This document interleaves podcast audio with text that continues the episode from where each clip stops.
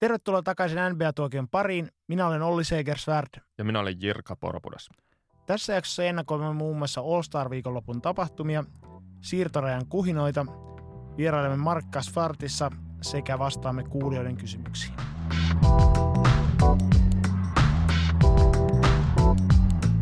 Jaksohalli Podcast Festari järjestetään lauantaina 10. päivä helmikuuta korjaamalla Helsingissä.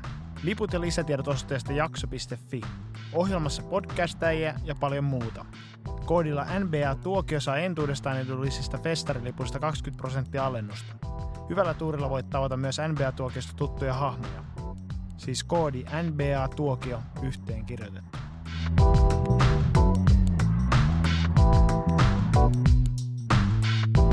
Tuosta edellisestä listauksesta poiketen ehkä kuitenkin aloitetaan Jason Kiddin potkuista. Ja tosiaan tätä Jason Kiddin potkoja Milwaukeeista niin on ennakoitu muistaakseni oikeastaan joka kerta, kun ollaan puhuttu Milwaukeeista, joten ei lähdetä sitä nyt availemaan taustoja sen enempää. Lähinnä siinä on mielenkiintoista tämä uuden valmentajan valitseminen, koska luulisi, että NBA-valmentajien keskuudessa tai mahdollisesti NBA-valmentajien keskuudessa, niin Jannis Antetokumpon valmentajaksi niin olisi tunkua. Ja tämä on Milwaukee Bucksin organisaation kannaltakin todella tärkeä tämmöinen rajapyykki tai vedenjakaja, se, että kuka siihen Antetokumpon valmentajaksi sitten seuraavaksi tulee. Ja tällä hetkellä Bucksin valmentajan tehtäviä hoitaa Joe Prunty, joka on pitkän linjan NBA-kakkosvalmentaja, mutta todennäköisesti ei tule olemaan Bucksissa se pidempiaikainen ratkaisu. Ja uutta coachia todennäköisesti katellaan sitten ensi kesänä. Ja tähän liittyy semmoinen tavallaan ongelma, että jos tämä seuraavakin valmentaja osoittautuu täydeksi virhevalinnaksi, niin Milwaukee Bucks voi olla jo melkoisessa lirissä sitten tämän Janni Antetokumpon jatkon suhteen. Ja voisinkin kuvitella, että Bucks ja viime kesänä pestattu GM John Horst käyttää todella paljon aikaa ja resursseja varmistaakseen tämän oikean valinnan ja tekee sen todennäköisesti vasta ensi kesänä. Ellei sitten kaikki arvostama Jeff Van Gundy änge penkin päähän jo kesken jonkun ESPN-lähetyksen, koska luulen, että hänelläkin voisi olla mielenkiintoa katsoa, että mitä kaikkea Janni Santetokumpon kanssa voisi puhastella tuon Jason Kiddin tulevaisuuteen liittyen, niin saatiin kuulijakysymys nimimerkitä Jake Hollywood. Ää, nyt kun viime jaksossa ennustetut potkut ovat tosiasiassa, missä näette Jason Kiddin valmentajauran jatkuvan, jos on jatkuakseen? Onko Jason Kidd NBAn Lane Kiffin? Ensimmäiseksi mun täytyy myöntää, että mä en erota toisistaan Lane Kiffinia ja Kiff Crokeria. Ja voi olla, että Jason Kiddin on myös vähän vaikea siirtyä TV-kommentaattorissa, koska hän ei ole mitenkään kauhean pidettävän tyypin maineessa. Ja todennäköisin veikkaus on se, että Jason Kidd jatkossa niin valmentaa jotain NCAA-yliopistoprojektia, eli menee johonkin semmoiseen kouluun valmentamaan yliopistopelaajia, ei, semmoiseen kouluun, joka haluaa tehdä tämmöisen pikaisen kasvojen kohotuksen ja nostaa sen oman koripalloprojektinsa näkyvyysarvoa. No täytyy tästä vielä ehkä kuriositeettina todeta tästä Jason Kiddin potkuista, että tosiaan kaikki kolme tämän kauden aikana potkut saanutta NBA-valmentajat olleet tummaihosia, eli siis Phoenixin Earl Watson, Memphisin David Fisdale ja nyt sitten Milwaukeein Jason Kidd. Ja tota, mikäli sitten myös pitkään huhutut Tyron Loom potkut Clevelandista olisi sitten realisoitumassa, niin se olisi aika synkkää jatkoa tälle kaudelle, ainakin tästä näkökulmasta. Joo, Tuosta, nyt kun mainitsit Tyron Loon, niin voisi varmaan seuraavaksi siirtyä siihen, että Cleveland Cavaliers on sekaisin kuin seinäkello. Eli joukkueen puolustus on koko kauden ollut ihan täyttä kuraa ja, ja itse asiassa huipentui siihen, kun Oklahoma City Thunder teki 148 pistettä kansallisessa tv eli rannikolta rannikolle televisioidussa ottelussa Clevelandia vastaan. Ja tämän ottelun tiimellyksessä sitten tämmöinen mielenkiintoinen episodi nähtiin, että Kevin Love jätti ton tukkapöllyn kesken ja poistui hallilta kesken ottelun vedoten sairauteen. Ja sitten tota, seuraavalla viikolla sitten joukkueen pelaajat järjesti tiimipalaveri, jossa setvitti yleisemmin joukkueen tilaa ja sitten vahvasti epäiltiin, että oliko Kevin Lavilla todellakin ripuli vai, vai mistä oli kyse, kun hän jätti, jätti leikin kesken – ja sitten tästä on vähän tämmöisiä ristiriitaisia tietoja, että mistä, mitä siellä oikeastaan sitten suljettujen tap, takana tapahtui. Mutta tota, joidenkin lähteiden mukaan syyten penkillä oli pelkästään Love ja sitten joidenkin lähteiden mukaan siellä olisi ollut muitakin pelaajia, jotka on ilmeisesti myös vähemmän kiinnostusta osoittanut siihen joukkueen tekemiseen. Yleensä tämmöiset joukkueen sisäiset paleverit voi olla hyvinkin hyödyllisiä, mutta ei vaikuta kauhean hedelmälliseltä lähtökohdalta, että tämmöisen tiimipalaveri ainoana agendana on se, että syytellään yksittäistä pelaajaa siitä, että hänellä on mahdollisesti ollut vatsatautia tai ollut olematta. Ja ainakaan Clevelandia tämä palaveri ei auttanut, koska tätä palaveria seuraavassa ottelussa niin joukkue otti hyvin aneemisella esityksellä turpaa myös San Antonio Spursilta. Ja itse asiassa Cleveland on tällä hetkellä lähempänä tippua pois pudotuspeleistä kuin nousta idän ykkösjoukkueeksi. Ja sen lisäksi, että Lavilla oli nyt ollut jonkunnäköistä sairautta tuossa yksittäisessä ottelussa, niin hän myös mursi vasemman kätensä viidennen kämmenluun tuossa viimeisimmässä ottelussa ja tulee olemaan sivussa kuudesta kahdeksaan viikkoa. Ja nyt hänellä todennäköisesti on olemassa jonkunnäköiset röntgenkuvat siitä kädestä, joilla voi sitten tiimipalaverissa näyttää jätkille, että nyt on käsi oikeasti murtunut. No tämmöinen joukkueen sisäinen sekoilu ei voi totta kai olla heijastumatta myös sitten valmennusjohdon asemaa ja tuossa niin kuin LeBron Jamesilta kysyttiin sitten median toimesta, että uskooko hän valmentaa Tyron Loon saavan potkut, niin LeBron James ei hirveän tämmöistä vahvaa tukea antanut valmentajalle, vaan tokas, että toivottavasti ei, mutta en tiedä, miten joukkueellemme käy. Ja tota, tosiaan niin tämä on hyvin tämmöinen hämmentävä tuki valmentajalle erityisesti siitä näkökulmasta, kun tiedetään, että edelliselle valmentaja tota, David Blattille, niin käytännössä LeBron James hankki potkut ja nimitti sitten hänen tilalleen Tyron Loon, niin voi kertoa siitä, että jotain siellä kulissien takana sitten poreilee Clevelandissa.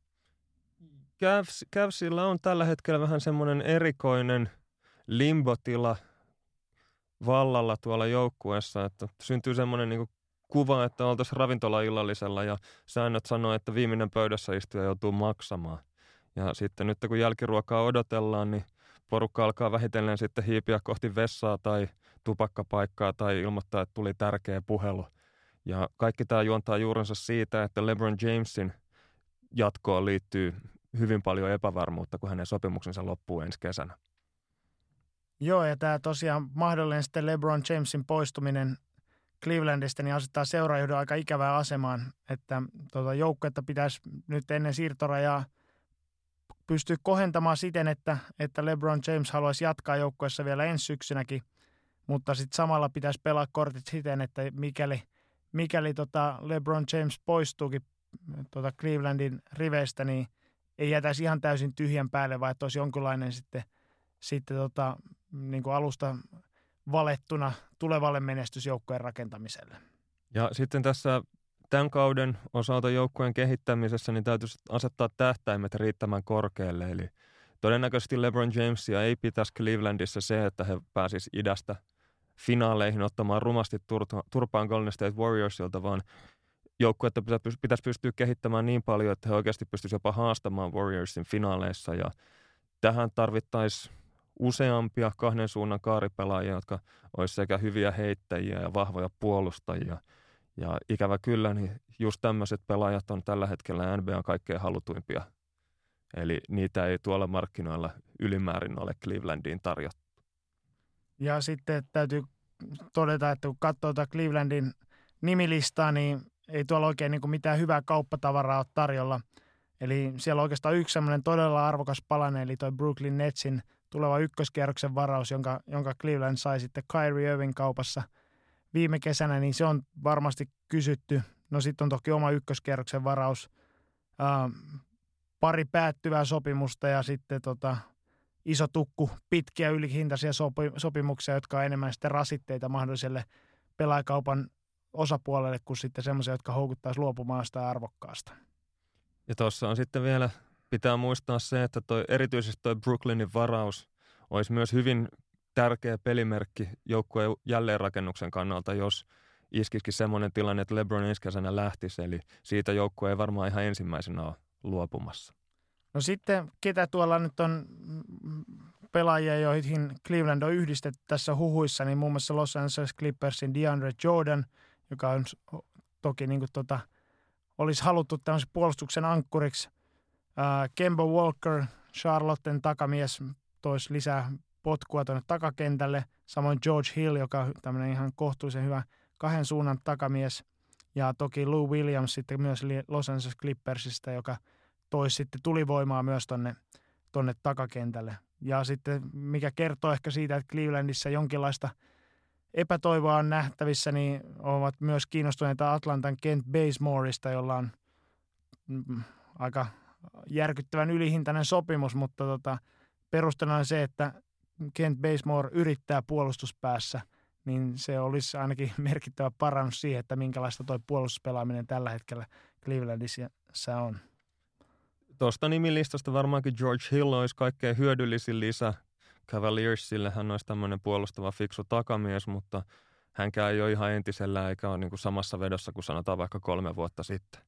Ja DeAndre Jordan olisi varmasti mielenkiintoinen idän pudotuspeleissä, mutta siinä vaiheessa kun pääsisi finaaleihin, niin Warriorsiin vastaan sitten heräisi kysymys, voiko kaveria ylipäätään pitää kentällä vai juostaanko sieltä jalat niin pahasti ristiin puolustuspäässä. Ja Lou Williams olisi kova korintekijä, mutta niistä Cavsillä ei ole se kaikkein huutavin pula ja hänestä ei nyt olisi kauheasti apua joukkueen puolustuksen ongelmiin. Ja Kemba Walker, joka on tämmöinen lähestulko All-Star-tasoinen pelaaja, niin ellei sitten Isaiah Thomas matkaisi tuossa kaupassa toiseen suuntaan, niin olisi vähän tämmöinen torttapo tortta tilanne, että olisi tämmöisiä hyökkäyshenkisiä pieniä takamiehiä sitten joukkueessa useampia. Ja ikävä noissa kaikissa mahdollisissa skenaarioissa on se, että näiden jätkien hankintahintaan sisältyy sitten myös tämä Brooklynin ykkösvaraus, josta, kuten sanottua, niin seurajohto ei varmaan ensimmäisenä haluaisi luopua. Ja tosiaan niin sinänsä ei ole mitään semmoista konkreettista tullut ilmi, että nämä kaverit olisi, olisi ollut jo toinen jalka Clevelandin koneessa, mutta, mutta tota, teoriassa voisi ehkä Cleveland saada kaikki munat yhteen koriin laittamalla, niin jonkun näistä pelaajista hankittuu, mutta sitten herää kysymys, että minkä takia he sen tekis.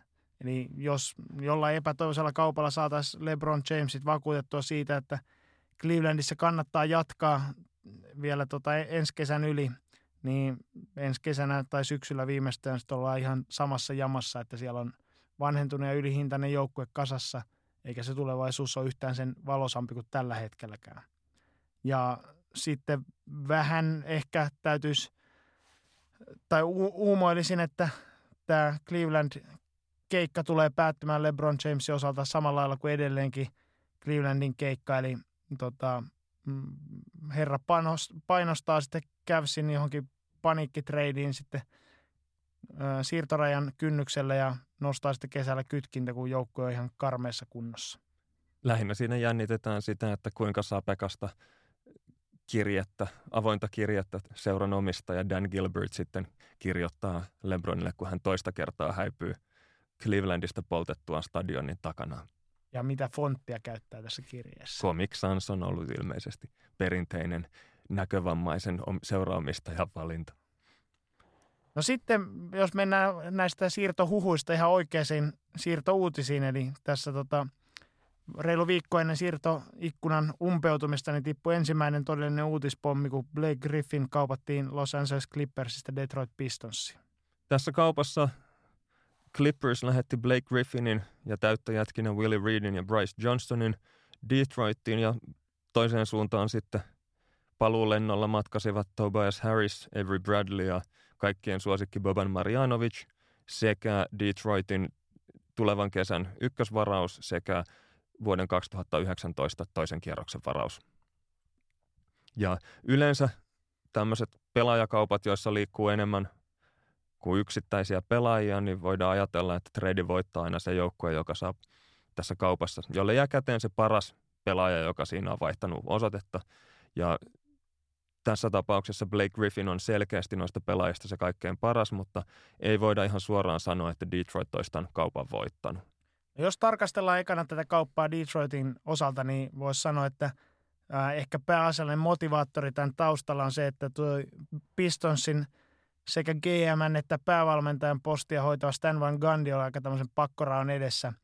Eli tota, joukko on kallis ja se näyttää, että ei tälläkään kaudella olisi pääsemässä pudotuspeleihin kohtuullisen kovista odotuksista huolimatta, mitä on asetettu Stan Van Gundylle. Ja tosiaan niin kuin ennen tätä kauppaa, niin Pistons oli hävinnyt kahdeksan ottelua putkeen ja sitten heti kaupalla oli positiivisia vaikutuksia, kun nämä tota kaupattavat pelaajat sitten istu, istu jo lentokoneessa, niin sitten Detroit voitti jo mainitun Cleveland Cavaliersin seuraavassa ottelussa.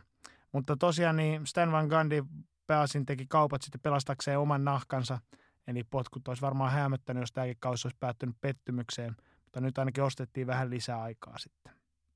Ja Stan Van Gundylla on semmoinen tilanne, että hän tämän kaupan teki – ja siinä nyt tämmöisenä isoimpana tavallaan myllynkivenä kaulassa on tämä Blake Griffinin jättisopimus, jossa on vielä neljä vuotta jäljellä ja pitäisi 142 miljoonaa maksaa tämmöiselle hyvin loukkaantumisherkälle ja mahdollisesti uransa parhaat päivät jo nähneelle tähtipelaajalle. Niin se, että sitten kun niitä kaikkein pahimpia vuosia siinä sopimuksen lopussa käydään läpi tai joukkue tarpoo niitä sillä tavalla, että palkkakatto on täysin ummassa tämän Griffinin sopimuksen takia, niin näistä Stan Van Gundy voi sitten huolehtia silloin, jos vielä valmentaa joukkuetta. Eli ilman tätä pelaajakauppaa, niin hän ei enää vuonna 2021 olisi joukkueen puikoissa todennäköisesti ollut. Ei sitä ole kyllä välttämättä nyttenkään, mutta, mutta ainakin sai nyt tähän kevääseen asti aikaa ja mahdollisuuden kokeilla, että josko pudotuspeleissä tulisi onnistumisia. Ja sitä vähemmän olisi sitten huolehdittavaa tuosta Griffinin sopimuksesta. Joo. Perusteluna tälle hankinnalle voidaan käyttää myös sitä, että tämmöinen Griffinin kaltainen nimekäs tähtipelaaja niin ei olisi todennäköisesti ikinä tullut Detroitiin vapaana agenttina. Eli esimerkiksi viime kesänä, kun hänellä oli sopimus katkolla ja hän kirjoitti tämän viiden vuoden jatkosopimuksen Clippersin kanssa, niin olisi ollut hyvin, hyvin tai jopa täysin mahdoton kuvitella, että hän olisi Detroitissa edes käynyt katsomassa, että minkä näköinen halli siellä on ja minkä näköinen organisaatio häntä siellä odottaisi. Ja sen lisäksi, vaikka Griffin on ollut vakavasti ja toistuvasti loukkaantunut uransa aikana, niin hän on kuitenkin vasta 28-vuotias. Eli ihan ei vielä voi todeta, että kyseessä olisi tämmöinen menetetty lupaus. No tämän lisäksi niin jo kauan ennen tätä kaupan tekoa niin huhuttiin, että Pistons olisi ollut tuommoisen pallon käsittelijän perässä. Eli tota, heillä on paljon vartijana on tuossa takamies Reggie Jackson, joka on ehkä tämmöinen – epävakaan pelaajan maineessa ja tuohon tasapainottamaan peliä niin etsittiin rinnallisesti toista pallon käsittelijää ja tosiaan Blake Griffin tuosta kovasta sopimuksesta huolimatta niin on erinomainen pelaaja ja on yksi NBAn isoista pelaajista, niin yksi parhaista pallonkäsittelijöistä ja syöttäjistä, eli sillä lailla on ihan, ihan niin kuin pelillinen tarve on ton tyyppiselle pelaajalle ja siinä mielessä voi uskoa, että kyllä istuu hyvin tuohon – mutta sitten toisaalta, että kun Blake Griffin yhdistetään tuohon Detroitin sentteri Andrew Drummondiin, niin tuossa yhdistelmässä on vähän sama kuin tuossa jo edesjaksossa mainitun New Orleans Pelicansin Anthony Davis, DeMarcus Cousins yhdistelmässä. Eli joukkueen kaksi parasta pelaajan isoja miehiä, eikä kumpikaan ole varsinaisesti edes kovin hyvä kaukoheittäjä, niin tämä heittää tuon rosterin väkisinkin tasapainoon. Ja tämän lisäksi niin vielä on mielenkiintoinen, että tota, jo useamman vuoden on huhuttu, että Blake Griffin olisi parhaimmillaan ja tehokkaimmillaan vitospaikalla pelatessa ja tuolla Detroitissa sekä ei tule toteutumaan, koska se on, se on Andre Drummondin tonttia.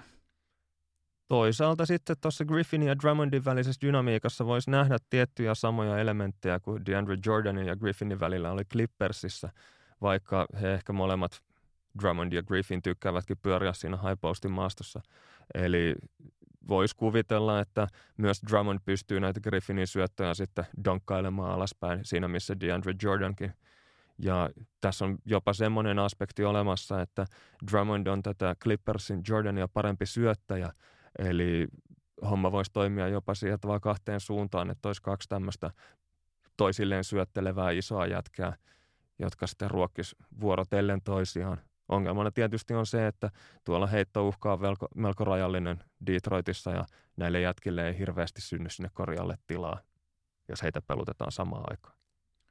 No to, kokonaisuudessaan Detroitin joukkueesta voisi sanoa, että tuo joukkue ei ole hirveän hyvä niin kuin laidasta laitaa ja sitten näiden varkin tappioputkeen seurauksena niin tota, joukkueen pitäisi tosissaan ylittää itsensä loppukaudesta, mikäli haluat edes playereiden ykköskierrokselle häviämään.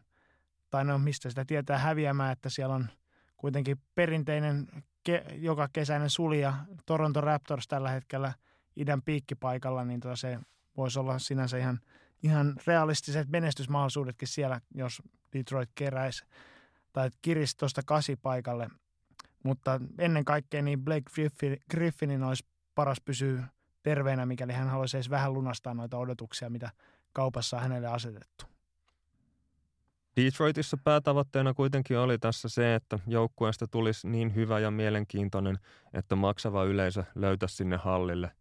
Eli Pistonsilla ei ole talous ihan parhaassa jamassa ja Griffin on tämmöinen vetovoimainen tähti, jolla joukkuetta voidaan nyt myydä ja toivoa, että saadaan hänen palkkakulunsa niillä kuitattua näillä lipputuloilla.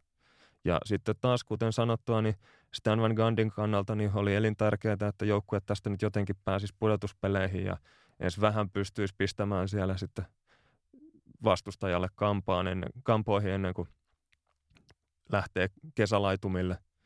Ja tällä hetkellä 538.comin mukaan Pistonsilla on noin 34 prosentin mahdollisuudet päästä pudotuspeleihin, joten jotain liikkeitä oli tehtävä. Ja okei, okay, toi ennuste on tietenkin vähän taaksepäin katsovaa, että se perustuu peleihin, jotka on pelattu ilman Blake Griffinia, mutta voisin kuvitella, että Griffinin hankinta ainakin nostaa Pistonsin pudotuspeli todennäköisyyttä. No tähän kauppaan liittyen niin saatiin kuulijakysymys Hannu Hakaselta ketä ja miksi Blake Griffin lyö seuraavaksi? Todennäköisesti jotain Clippersin pelaajaa tai seurajohtoon kuuluvaa tyyppiä joukkueiden seuraavassa kohtaamisessa. Tai sitten jotain hekleria jollain detroitilaisella komediaklubilla, kun kaveri häiriköi Blake Griffinin kuivaan havaintoihin perustuvaan huumoriin pohjaavaa komediashowta. No tähän pitää todeta, että tuolla ainakin Atlantin toisella puolella on tätä kauppaa spekuloitu siten, että Di- tai toi Blake Griffin ei todennäköisesti tule viihtymään Detroitissa, koska siellä ei ole edes komediaklubeja. Tiedä sitten häntä, mutta joskus on uskottava media. Joo, se voidaan ainakin varmuudella sanoa, että tämä seuraava, Detroitin, äh, seuraava Blake Griffinin lyönnin kohde ei tule olemaan Detroitin rättivää peli John Kumunduros, eli joukkueen huoltaja, equipment manager, mikä onkaan, koska tämä kaveri on amatöörivapaaottelija ja nauroi jopa Twitterissä sille mahdollisuuden, että Blake Griffin yrittäisi häntä lyödä.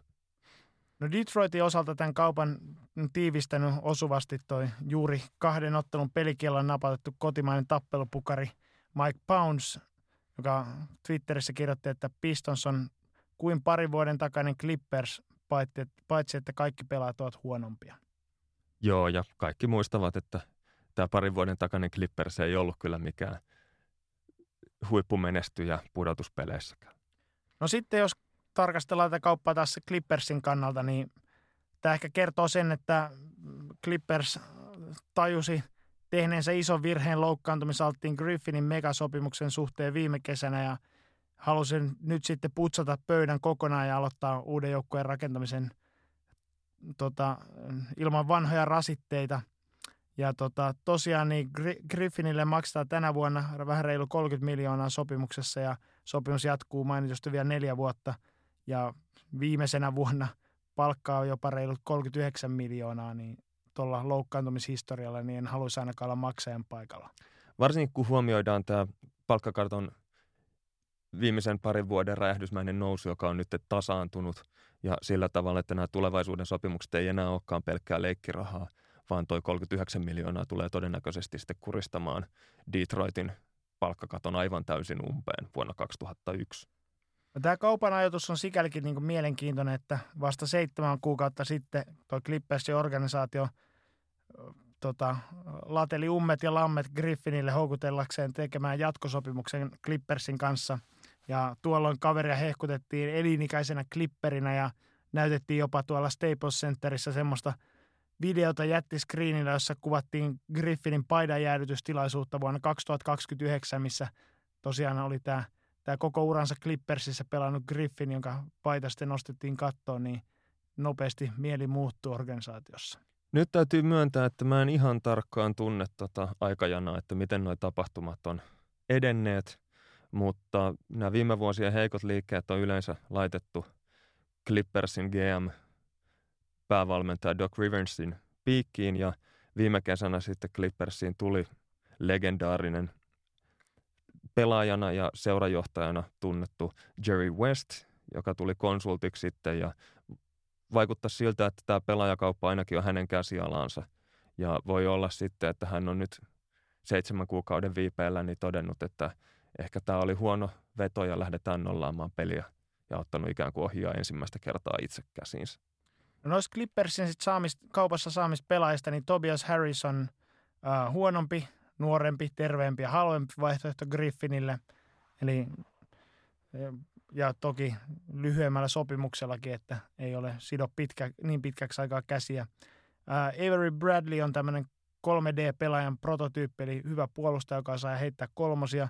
Toki ollut, ollut Detroitissa huomattavasti tehottomampi kuin aikanaan Bostonissa, eli siinäkin tota, ehkä jonkinlainen kysymysmerkki, että onko kyse sitten systeemi, niin sanotusta systeemipelaajasta vai onko oikeasti niin hyvä pelaaja, mitä pidetään. Bradleyn sopimus loppuu tähän kauteen ja oletettavaa, että tulee kalliiksi mahdollinen jatkosoppari, kun edustaa tätä halutuinta pelaajatyyppiä, niin tota, että onko ollenkaan sitten Clippersin, Clippersin tota, tulevaisuuden suunnitelmissa vai onko vaan sen takia sitten mukana kaupassa, että raivataan sitten palkkakaton alle tilaa ensi kesää ajatellen. Joka tapauksessa se, että DeAndre Jordan ja Blake Griffin ikään kuin erotettiin nyt toisistaan, niin muutti tämän koko Clippersin joukkueen ulkomuodon vähän modernimman näköiseksi. Se ei ole ihan niin painottunut sinne nelos-vitospaikoille. Ja sen lisäksi joukkueen palkkatilanne on paljon terveemmän näköinen ja sai pari varausvuoroakin, että enää kun pääsisi Danilo Gallinaarin hirviösopimuksesta eroon, niin homma näyttäisi ihan asialliselta. No tähänkin saatiin kuulijakysymys ja tällä kertaa Jukka Myllyniemeltä, että ketäs niitä oli muuten silloin pari vuotta sitten kääntämässä DeAndrein päätä, kun oli tekemässä mahdollista sopimusta siis Dallasin kanssa. Ainakin Blake Griffin, Chris Paul, J.J. Redick ja Paul Pierce ja kaikki paitsi DeAndre ovat kadonneet jo Clipperistä. Sepä se, sepä se. Ja eikä taida olla kauhean todennäköistä se, että DeAndre Jordankaan enää kauhean kauan tuolla Clipperlandissa viipyy. Eli voisi ajatella, että tämä Griffinin poiskauppaaminen niin pikemminkin nostaa näiden uusien kauppojen todennäköisyyttä, kun laskee sitä. Ja todennäköisimmin jatkokaupattavat pelaajat Clippersissa on juurikin edellä mainittu DeAndre Jordan ja sitten heittävä kaaripelaaja Lou Williams. Ja näistä DeAndre Jordanilla on pelaajaoptio ensi kaudesta 24 miljoonan hintaan ja sitten toinen vaihtoehto on tietysti, että jättää käyttämättä pelaajaoption ja on vapaana agenttina tulevana kesänä ja hakee sitten tuommoista reilun 30 miljoonan 30 miljoonaa vuodessa maksavaa maksimisopimusta vapaata markkinoilta ensi kesänä. Mutta tota, pelaajakauppoihin liittyen niin olisi sitten kuulemma valmis käyttämään tämän viimeisen vuoden pelaajaoptionsa, mikäli uusi joukkue lupaisi kirjoittaa hänelle sitten pidemmän rahakkaamman jatkosopimuksen. Ja tämä on sinänsä ihan ymmärrettävää, koska tosiaan tuosta paikallaan junnaasta palkkakatosta johtuen, niin ää, harvalla joukkueella on ensi kesänä niin paljon rahaa käytettävissä ja erityisesti sitten halua heittää sitä tuommoiselle 30-vuotiaalle sentterille, joka ei osaa heittää, joka, joka sitten tota, peli perustuu aika pitkälti tuohon urheilullisuuteen, mikä ei tunnetusti ikäänny kovin tehokkaasti. No Clevelandin mielenkiinnosta olikin tuossa jo aiemmin puhetta ja ehkä Milwaukeeissa myös tämmöinen uhkaava fyysinen presence korinalla niin olisi ehkä todellisempi pelote suhteessa nykyisiin Vinkuheiniin, John Henson ja Thon Makeriin, mikä veisi joukkuetta ehkä vähän pidemmälle pudotuspeleissä sitten. Ja lisäksi ainakin Portland on ollut kiinnostunut DeAndre Jordanin palveluksista. Sitten tuossa mainittiin Lou Williams, joka on tämmöinen äärimmäisen tehokas korin tekijä ollut tällä kaudella.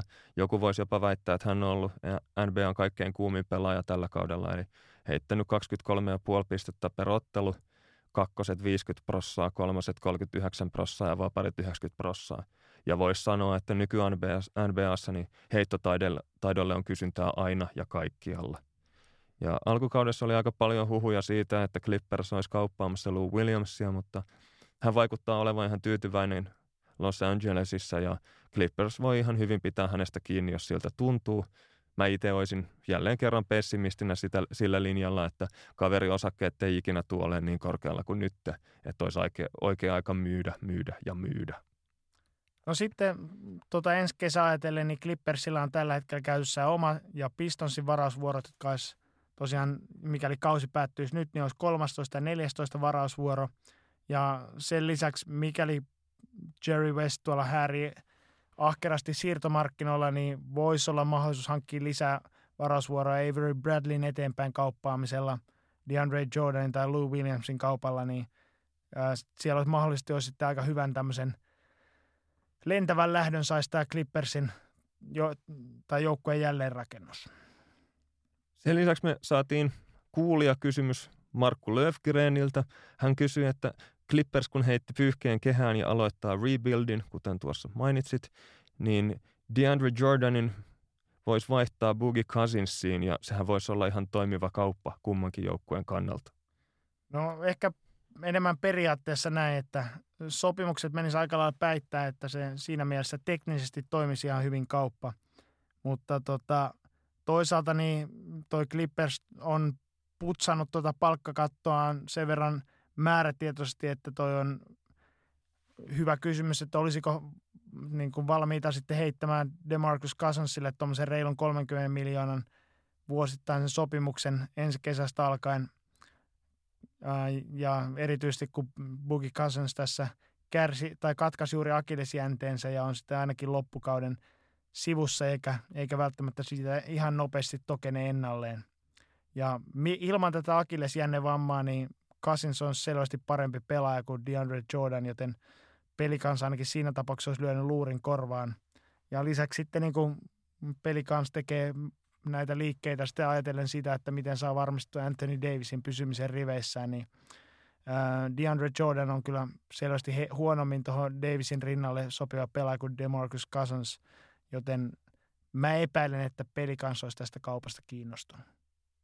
Sitten vielä tähän pelaajakauppaan liittyvänä tämmöisenä viimeisenä huomiona, niin haluaisin osoittaa sääliä hieman Boban Marjanovicia kohtaan, joka nyt siis matkasi Detroitista Los Angelesiin, koska hän on nyt tämän kauden kärvistellyt siellä Detroitissa Andre Drummondin varamiehenä ja jäänyt täysin minuutitta. Ja nyt hänestä tulee sitten DeAndre Jordanin vaihtosentteri, eikä hän tule todennäköisesti saamaan yhtään sen enempää minuutteja.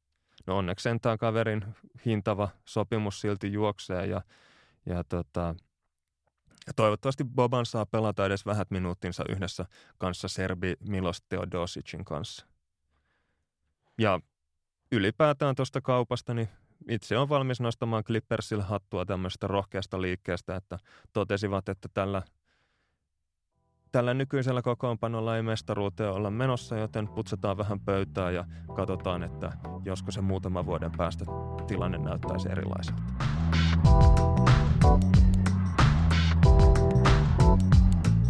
Seuraavaksi voitaisiin käsitellä sitten All-Star viikonloppua, joka järjestetään tänä vuonna Los Angelesissa helmikuun 16-18 päivä. Ja tämähän on siis tämmöinen kolmepäiväinen tapahtuma, jonka huipentumana on All-Star ottelu, jossa pelaavat vastakkain liigan parhaat pelaajat. Ja tähän All-Star-otteluun niin joukkueet on valittu melko sekavan äänestysmenetelmän kautta – jossa aloitusviisikot on valittu yleisöäänestyksellä konferensseittain sillä tavalla, että fanien äänillä on ollut 50 prosentin painoarvo, pelaajia ääniä on painettu 25 prosentilla ja sen lisäksi tämmöisistä urheilutoimittajista koostuva mediapaneeli on saanut 25 prosenttia painoa tässä pelaajien valinnassa. Sen lisäksi mä vahvasti uskon, että tuolla taustalla on myös jonkunnäköinen liigan veto-oikeus, jolla voidaan sitten estää semmoiset tilanteet, joissa fanit spämmäävät Zaza Pachulian tai jonkun nimekkään kiinalaisen niin tuonne All-Star-otteluun ja voidaan varmistaa, että siellä matsissa oikeasti pelaavat ne kaikkein parhaat pelaajat. Vaihtopelaajat, eli kummankin joukkueen seitsemän muuta pelaajaa, niin on sitten NBA-pelaajien, eh, korjaan NBA-valmentajien valitsemia ja ehkä vähän epätodennäköisempää, että tämmöisessä tilanteessa niin valmentajat yhtäkkiä innostuu sikailemaan ja valkkaa sinne mitään huumorivalintoja mukaan. Erityisesti kun on kielletty, että omia pelaajia ei saa muistaakseni, muistaakseni äänestää ollenkaan, niin ei ole semmoistakaan houkutusta. Joo. Ehkä ruveta käymään nyt noita ihan täysin nimilistoja läpi, mutta voitaisiin huomauttaa semmoinen, että siellä on ensikertalaisia mukana, muun muassa Victor Oladipo, Kristaps Porzingis, Joel Embiid ja Carl Anthony Towns, joista nämä kolme viimeistä on loistavia esimerkkejä siitä, miten nämä paljon hehkutetut tulevaisuuden lupaukset, yksisarviset, pitkät kaikkea tekevät korispelaajat, niin ovat vihdoin tulleet siihen ikään ja suoritustasot on noussut niin kuin realisoitunut sille tasolle, että pääsevät jopa tähän aikuisten pelaajien tähdistöotteluun mukaan. Näistä All-Star-pelin valinnoista voidaan aina vääntää kättä loputtomiin, mutta tämä keskustelu on harvoin kovinkaan älyllistä ja perustuu usein täysin henkilökohtaisiin preferensseihin minkään edes kuvitteellisesti objektiivisten mittareiden sijaan. Ja tota, ehkä niin tämä kaikista naurettavin perustelu, ainakin omasta mielestäni, mikä toistuu vuosittain, on se, että jonkun valinnalle tai valitsematta jättämiselle pitäisi tapahtua sen takia, että joku joukkue X ansaitsee X määrän All-Star-pelaajia – tai sitten joku joukko, joka on sen verran heikosti menestynyt, että se ei ansaitse yhtään All-Star-pelaajaa. Et kun tässä kuitenkin on tarkoitus kerätä sitten ne 24, jos ei parasta ainakin mielenkiintoisinta pelaajaa, pelaajaa tonne mukaan, niin tota, tämä jotenkin ei mun mielestä me toimi yhtään sen kanssa yhteen tämä kriteeristö. Joo, tuolla perusteella on All-Star-matseihin päätynyt muun muassa Tayshaun Prince ja Wally, äh, Wallis Serbiak joskus aikoinaan, mutta esimerkiksi tänä vuonna niin Warriorsilla on siellä neljä pelaajaa taas pelaamassa ja siitä nyt on turha ehkä mukista, kun kaikki on sen tasoisia ja niin hyviä pelaajia, että yhdessä joukkueen menestyksen kanssa niin on täysin kiistatonta, että tuonne peliin kuuluvat. No näiden kiintiöpaikkojen niin lisäksi on myös se väärin, että usein joukkueeseen ehkä enemmän tuommoisia joukkuekaverien tai paikallisen median toimesta niin tuputetaan myös sitten semmoisia pelaajia, jotka tekee tyhjiä tilastoja huonossa joukkueessa. Ja erityisesti tästä niin kuin esimerkkinä on tämmöinen, että tämä jätkä tekee tosi paljon pisteitä, niin se pitää olla, pitää olla All-Star-pelissä. Esimerkiksi tällä kaudella niin toi jo mainittu Los Angeles Clippersin Lou Williamsista koettiin leipoa All-Stars-pelaajaa, mutta vaikea sanoa, että kuka tuolta sitten pitänyt tiputtaa pois tuosta valitusta joukkueesta, mikäli Lou Williams olisi sinne tungettu. Sen lisäksi tässä on tämä, että nämä valinnat tehdään usein maineen perusteella ja sitten on vaikea rinnastaa sitä, että on joku nimekäs pelaaja ja sitten on joku toinen pelaaja, joka on ehkä vähemmän, vähän vähemmän nimekäs, mutta on pelannut sitten tämän alkukauden paremmin, niin sitten näiden kahden tekijän painottaminen niin on melko haastavaa. Ja sitten myös loukkaantumisten huomioiminen, että kuinka monta matsia on saanut nyt tämän kauden aikana missata ennen kuin sitä ruvetaan huomioimaan. Että esimerkiksi Chris Paul ja Blake Griffin on tänä vuonna jäänyt ulkopuolelle varmasti ainakin osittain sen takia, että ovat loukkaantuneena pitkiä pätkiä. Ja sitten on tietenkin tämä, että tonne valitaan se 24 pelaajaa, mutta sitten loukkaantumisten takia niin sinne tulee kokoonpanoon uusin, u, muutoksia, eli esimerkiksi John Wallin polvea tuossa justiin operoitiin ja Andrew Drummond pääsi sitten sitä kautta mukaan otteluun. Ja Kevin Love, kun kätensä, niin ei ole siellä pelissä pelaamassa. Ja nyt täytyisi hänen tilalleen keksiä joku toinen sinne.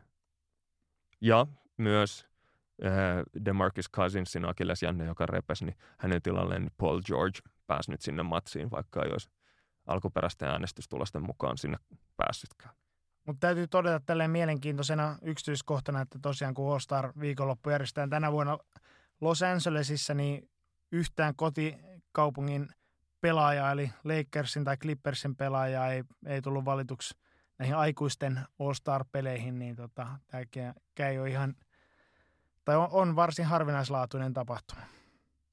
Tässä tähdistöottelussa on jo vuosikaudet ollut vähän semmoinen ongelma, että se itse peli on semmoista löysää läpsyttelyä ja jätkät tekee vuorotellen siistejä ja sen tähden tänä vuonna niin sitten tota, valintaprosessia vähän yritettiin tehostaa ja tehdä mielenkiintoisemmaksi sillä tavalla, että nyt kun kaikki pelaajat on valittu sinne otteluun, niin konferenssien ääniharavat saa tehdä ihan tämmöiset perinteiset kunujaot siitä, että, että minkälaisilla joukkueilla siellä matsissa pelataan ja tavoitteena olisi se, että nämä pelaajat pelaisivat ihan niin oikeasti tosissaan vastakkain siitä ja panoksena olisi se, että, että kumman, kunun valitsemaan hyvän tekeväisyyskohteeseen sijoitetaan sitten miljoona dollaria.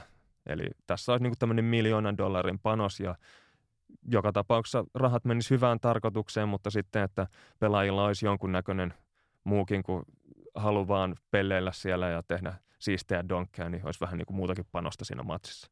Tästä kunujaosta ehti jo hekumoida moneen otteeseen, että tämä on niin kuin huippuviihdettä tai TV-viihdettä tulee olemaan, että nähdään oikeasti, kun pelaajat pahoittaa mielen siitä, että he eivät, he eivät tule varatuksi niin aikaisin joukkueeseen, kuin, kuin tota, kuvittelevat itse olevansa, mutta sitten tämä aika nopeasti veti, veti sitä NBA maton alta tästä ja todettiin, että tätä – ää, jakotapahtumaa niin ei televisioida, vaan se tehdään, tehdään tota, itse asiassa konferenssipuhelussa suljettujen ovien takana, eikä näitä edes julkista, että missä järjestyksessä pelaajia on siellä, siellä valittu. Eli se ajatuksena oli, olisi juuri tämä, mitä toivottiin nähtävänkin, että joku pelaaja pahoittaisi mielensä sitten siitä. Mä en usko, siitä. että kenenkään tarkoituksena oli se, että tähdistöottelu on se tavoite on, että joku pelaaja pahoittaa mielensä. tai no, olisihan se ollut tietenkin mua kiinnostanut paljon enemmän kuin pelkkä läpsyttely ja siistit donkit. Mutta fakta on kuitenkin se, että vaikka nämä pelaajat on maailman parhaista pelaajista, valituista pelaajista parhaita ja heistäkin ehkä vielä parhaita, niin sitten siinä vaiheessa, kun suoritetaan kunujanot jaot ja on se viimeinen jätkä, joka seisoo siellä päädyssä ja on se, joka jää sille kakkosena varanneelle kunulle käteen, niin kyllä se on semmoinen pieni läpsäys on päin naamaa ja voisi hyvin kuvitella, että – NBA-riikin kukkojen kunnian päälle tämä kävisi niin kuin hyvinkin pahasti olla sitten se All-Star-matsin vikana valittu jätkä. Olisi ollut mielenkiintoista nähdä, että olisiko tuolla ollut se koulun pihan klassinen jako, että ota sä noin kaksi viimeistä, että me voidaan pelata yhdellä toista. Mutta tota, toisaalta niin tämä olisi myös ollut asettanut niin kuin esimerkiksi joukkuekaverit vähän kinkkiseen asemaan, että – että kuinka paljon tämmöinen joukkueen sisäinen lojaalius painaa sitten siitä, että pitääkö valita omia joukkuekavereita tai sitten esimerkiksi niin kuin LeBron Jamesin tapauksessa, niin olisiko hän varannut entisen joukkuekaverinsa Kyrie Irvingin, joka vähän ovet paukkojen poistui Clevelandista viime kesänä, niin tämä olisi ollut itse asiassa ihan herkullista TVtä viihdettä nähdä näitä asioita. No loppujen lopuksi Irving päätyi tuonne LeBronin joukkueeseen, mutta ei voida tietää, että oliko hän sitten se viimeisenä valittu jätkä vai miten tämä homma meni. No joka tapauksessa niin toki yksi syy tähän, tai aito syy voi myös olla se, että tehdään tämmöinen vähän pehmeä lasku, että kun kokeillaan tätä uutta, uutta systeemiä, niin ei ainakaan heti alussa pahoiteta kaikkien pelaajan mieltä, että, että katsotaan, että miten tämä toimii sitten. Ja ma- mahdollisesti ja toivottavasti tulevina vuosina nähdään tämä valintatilaisuuskin ihan suorana TV-lähetyksenä. Ilmeisesti tässä oli nyt menty samalla tavalla kuin koulussa mentiin, että jos yksikin oppilas haluaa pitää välitunnin, niin siellä oli sitten joku – pelaajista ollut sitä mieltä, että ei halua, että matsia, ää, tätä valintatilaisuutta televisioidaan, niin sitten pelaajayhdistys oli sitten sulkenut tämän tapahtuman julkisuudelta. Ja sinänsä harmi, olisi ollut mielenkiintoista nähdä tämmöinen maailman todellisin reality, anteeksi, mikä tämä on, reality fantasy draft, mm. eli todellinen fantasia draft-tilaisuus. Ja tämän valintapuhelun jälkeen niin LeBron Jameskin twiittasi, että olipa hauskaa ja tapahtuma olisi ehdottomasti pitänyt televisioina. Eli voisi kuvitella, että ainakaan hän ei ollut tätä televisiointia vastaan. No tämä sitten sen verran televisiointia saatiin, että nämä joukkueet julkistettiin TV-lähetyksessä, joka oli, oli tämmöinen varsin puuduttaa sitten nimilistaus, että, että siinä ei ollut niin minkäänlaista dramatiikkaa. Ja oikeastaan ainoa sitten tämmöinen hauska näihin All-Star-valintoihin liittyvä juttu oli se, että tota, noissa julkistuissa nimilistoissa, niin Oklahoma City Russell Westbrook oli, oli LeBron Jamesin joukkueen listalla viimeisenä ja sitten joukkuekaveri Carmelo Anthony sai sitten Russell Westbrookin vakuutettua siitä, että hän oli LeBron Jamesin viimeinen valinta ja pikkumainen kaveri kuin Westbrook on, niin hän suuttui ja teki sitten kostoksi 46 pistettä Wizardsia vastaan ja matsin jälkeen sitten pukukopissa niin – toimittaja legenda Jackie McMullen vahvisti sitten Russell Westbrookille, että liikka, lista oli aakkosjärjestyksessä ja Westbrook sitten luonnollisesti oli siellä, siellä viimeisenä. Ja sitten tämän kuultua, niin Russell Westbrook oli sitten huutanut pukukopin poikki Carmelo Anthonylle, että minähän sanoin, aakkosjärjestys. Eli tota, ainakin Washington Wizardsilla on tässä nyt sitten joku jonkinlainen sitten selvitettävänä asia sitten Carmelo Anthonyn kanssa. Ja kaikesta tästä salailusta huolimatta, niin tämän varausjärjestyksen väitetään vuotaneen nettiin ja sen voi googlata itse, koska emme nyt aleta sitä listaa tässä purkamaan. No valmentajana sitten tuossa All-Star-matsissa niin valmentaa itäisen ja läntisen konferenssin voitokkaimmat valmentajat tältä kaudelta ja sillä rajoituksella, että kahta vuotta peräkkäin ei voi, ei voi valmentaa, joten, joten sitten Steve Kerr ja uh, Brad Stevens, jotka oli viime vuonna jo valmentajana, niin ovat poissa luvuista ja Houstonin Mike D'Antoni ja Toronton Dwayne Casey on, on sitten puikoissa tänä, kev- tai tänä keväänä. Puikoissa ja puikoissa mä en tiedä, että kuinka merkittävä rooli tuommoisessa All-Star-matsissa sillä valmentajalla on, että siinä pannaan jätkiä vuorotellen kentälle ja seistään tärkeän näköisenä siinä penkin päässä.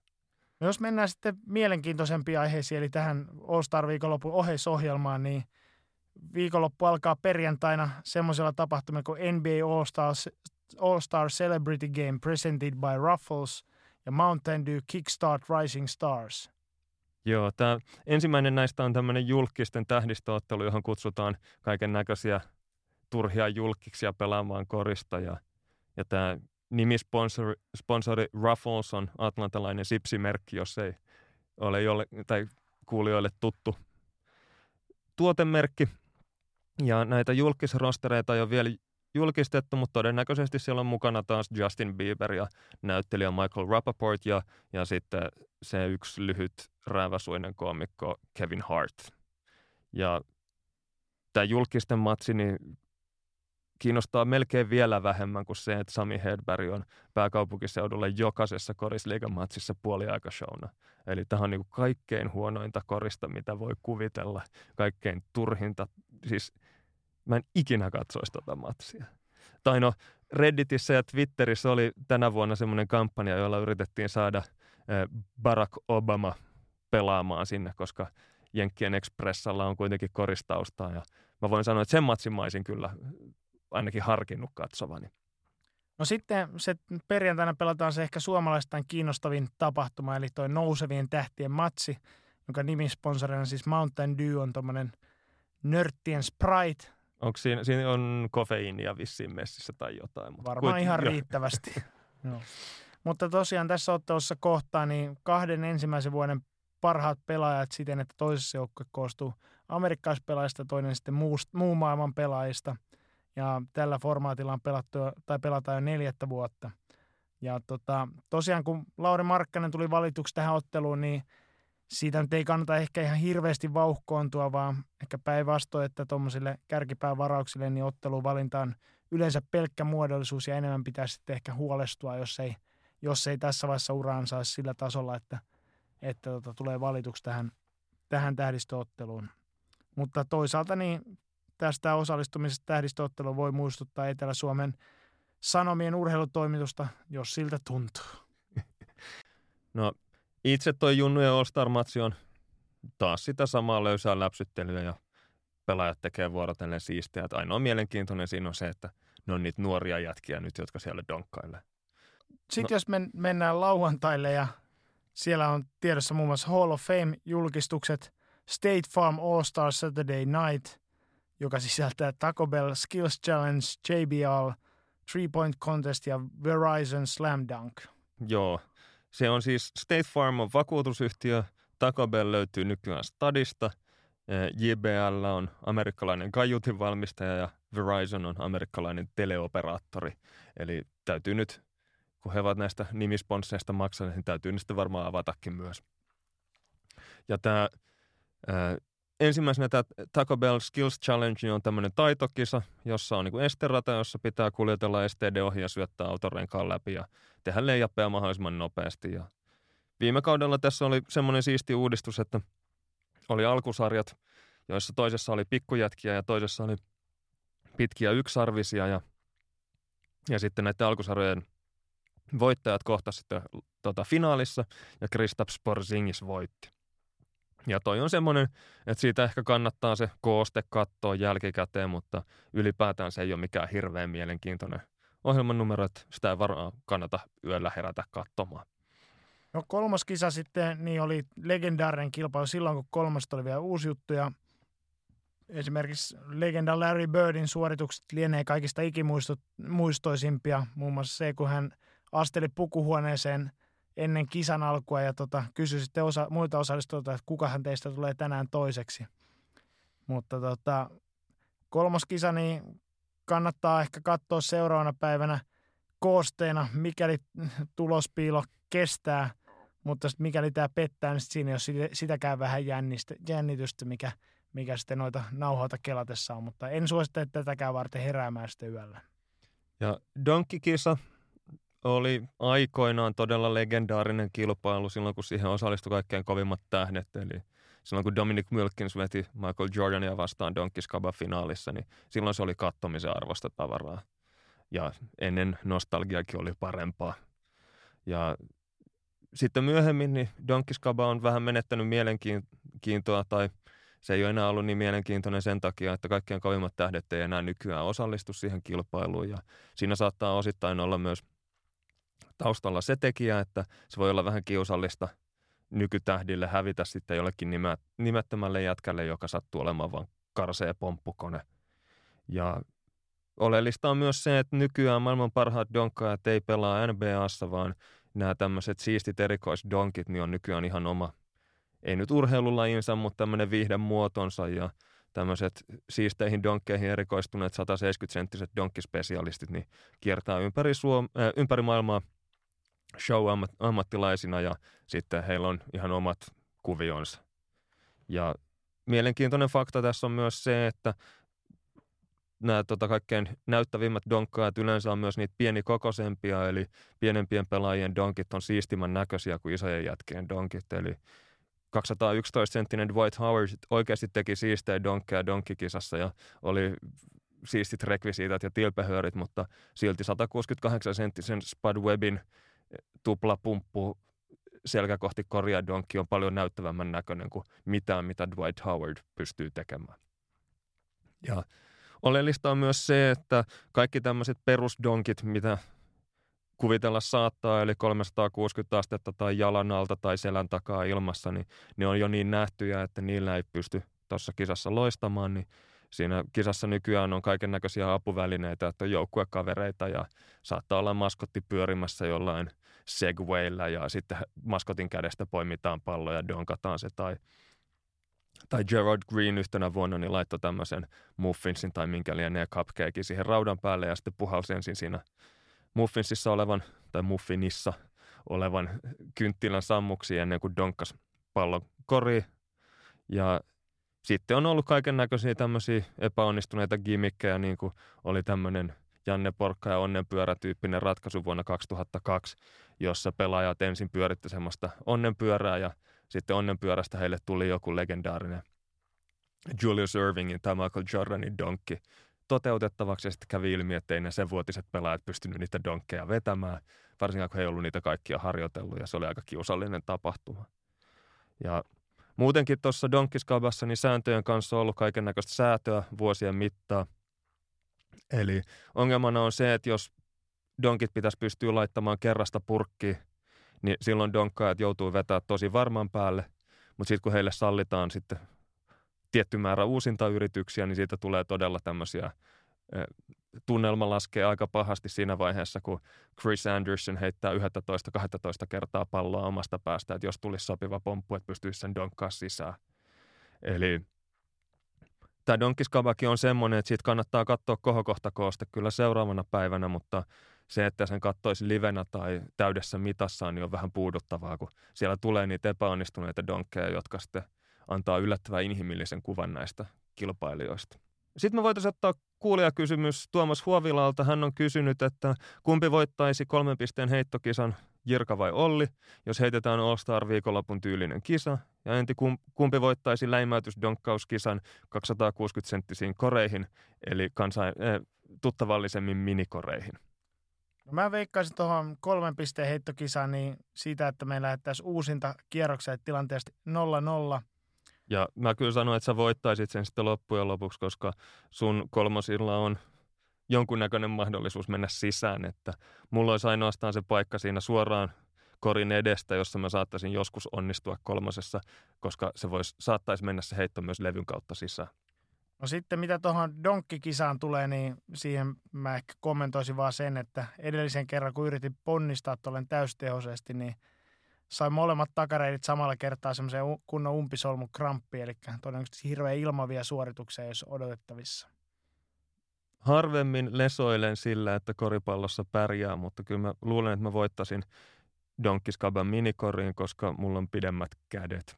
Eli mulla on koripallolle suotuisampi antropometria tai, tai Christian Palotie saattaisi sanoa, että mä olen antropometrisempi tai antropometriampi tai, tai mulla on donkki-antropometriaa enemmän. Tai, Tiedä häntä sitten. Tai sitten vaan olet antropometri. Se on yksi tapa ilmaista asia väärin. Mutta tota, sitten päästään todelliseen herkkupalaan, eli sunnuntaihin All-Star viikonlopussa, jossa odotettavassa kirjaimesti her- herkkupalana NBA Legends Brunch, NBA G League International Challenge ja sitten tota, tiikerinä tankissa 67. NBA All-Star Game. Tuo legendojen brunssi kuulostaa. Mä, mä en tiedä, mikä on NBA Legends Brunch. Mä en tiedä, miten se suhtautuu mestareiden aamiaiseen, mutta toi on niinku todennäköisesti se kaikkein mielenkiintoisin tapahtuma tuolla tähdistöviikon lopussa, että sinne semmoisessa pienessä, pienessä seitinohuessa krapulassa syömään brunssia erilaisten NBA-legendojen kanssa, niin se kyllä kiinnostaisi.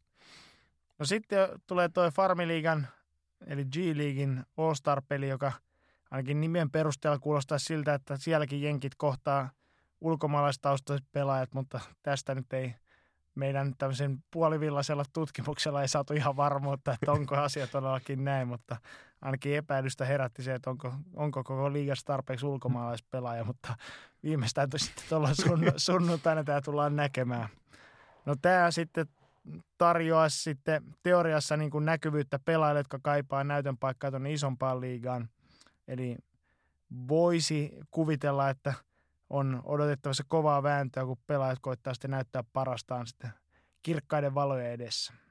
Ikävä kyllä, mä luulen, että näiden G-liiga-pelaajienkin käsitys osaamisen näyttämisestä on lähinnä sitä, että läpsytellään ympärinsä ja tehdään vuorotellen siistejä koreja tai, tai ainakin huolehditaan omasta tilastorivistä, paitsi ehkä syöttösarakkeesta.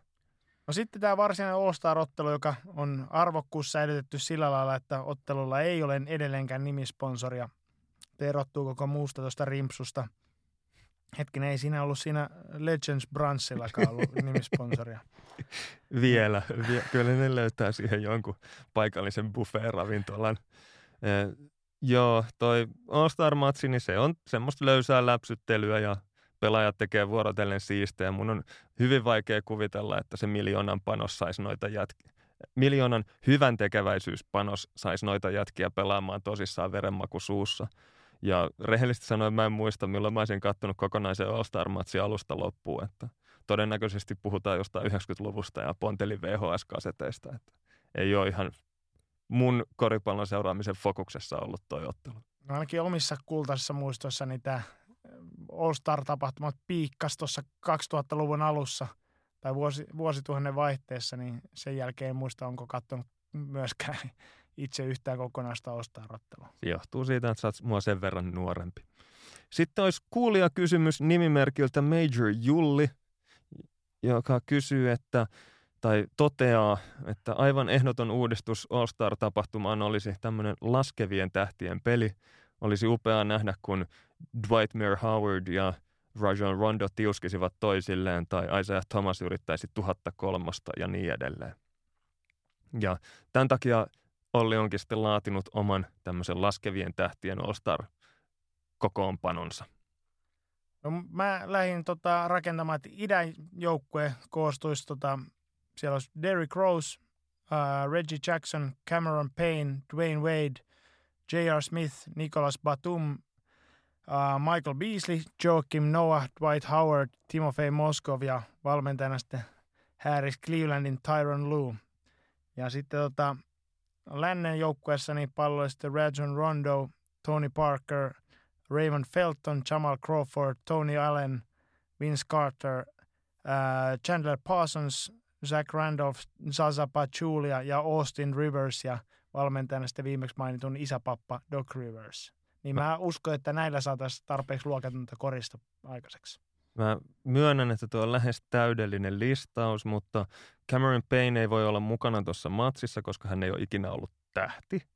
Ja sen lisäksi Dwight Howard ja jotkut yritti oikeasti puffata tämän vuoden oikeaan All-Star-matsiin, että siinäkin täytyisi nyt päättää, että kummassa matsissa hän sitten pelaa. Ja Tony Allenin peluttaminen tämmöisessä All-Star-läpsyttelyssä niin olisi rikos häntä ja sitten tätä ottelun löysää läpsyttelyä ja siistien tekemistä kohtaa. Mutta muuten mä olisin melkein valmis maksaa siitä, että mä näkisin noin tuon listan tyypit klenkkaamassa ja yrittämässä siistejä. Ja klenkkaamisesta tuli myös mieleen nämä entisaikojen legendaottelut, joista on nyt luovuttu, joissa siis tähdistö viikonlopussa niin nämä eläkkeellä olevat NBA-legendat läpsytteli löysästi pitkin kenttää ja teki siistejä. Mutta tästä ohjelman numerosta jouduttiin luopumaan, kun ensinnäkin se oli ihan karseeta katsottavaa. Semmoiset eläkeikäiset kaverit ontu pitkin, niin silmin nähden ontu ja oli tuskissaan. Ja sitten loukkaantumisriskit oli aivan valtavat. Ja, ja jos semmoista peliä haluaa katsoa, niin suosittelen lämpimästi. Muutamia kertoja vuodessa niin Kisiksessä pelataan 70 SM. Niin se on, sitä saa ilmaiseksi siellä.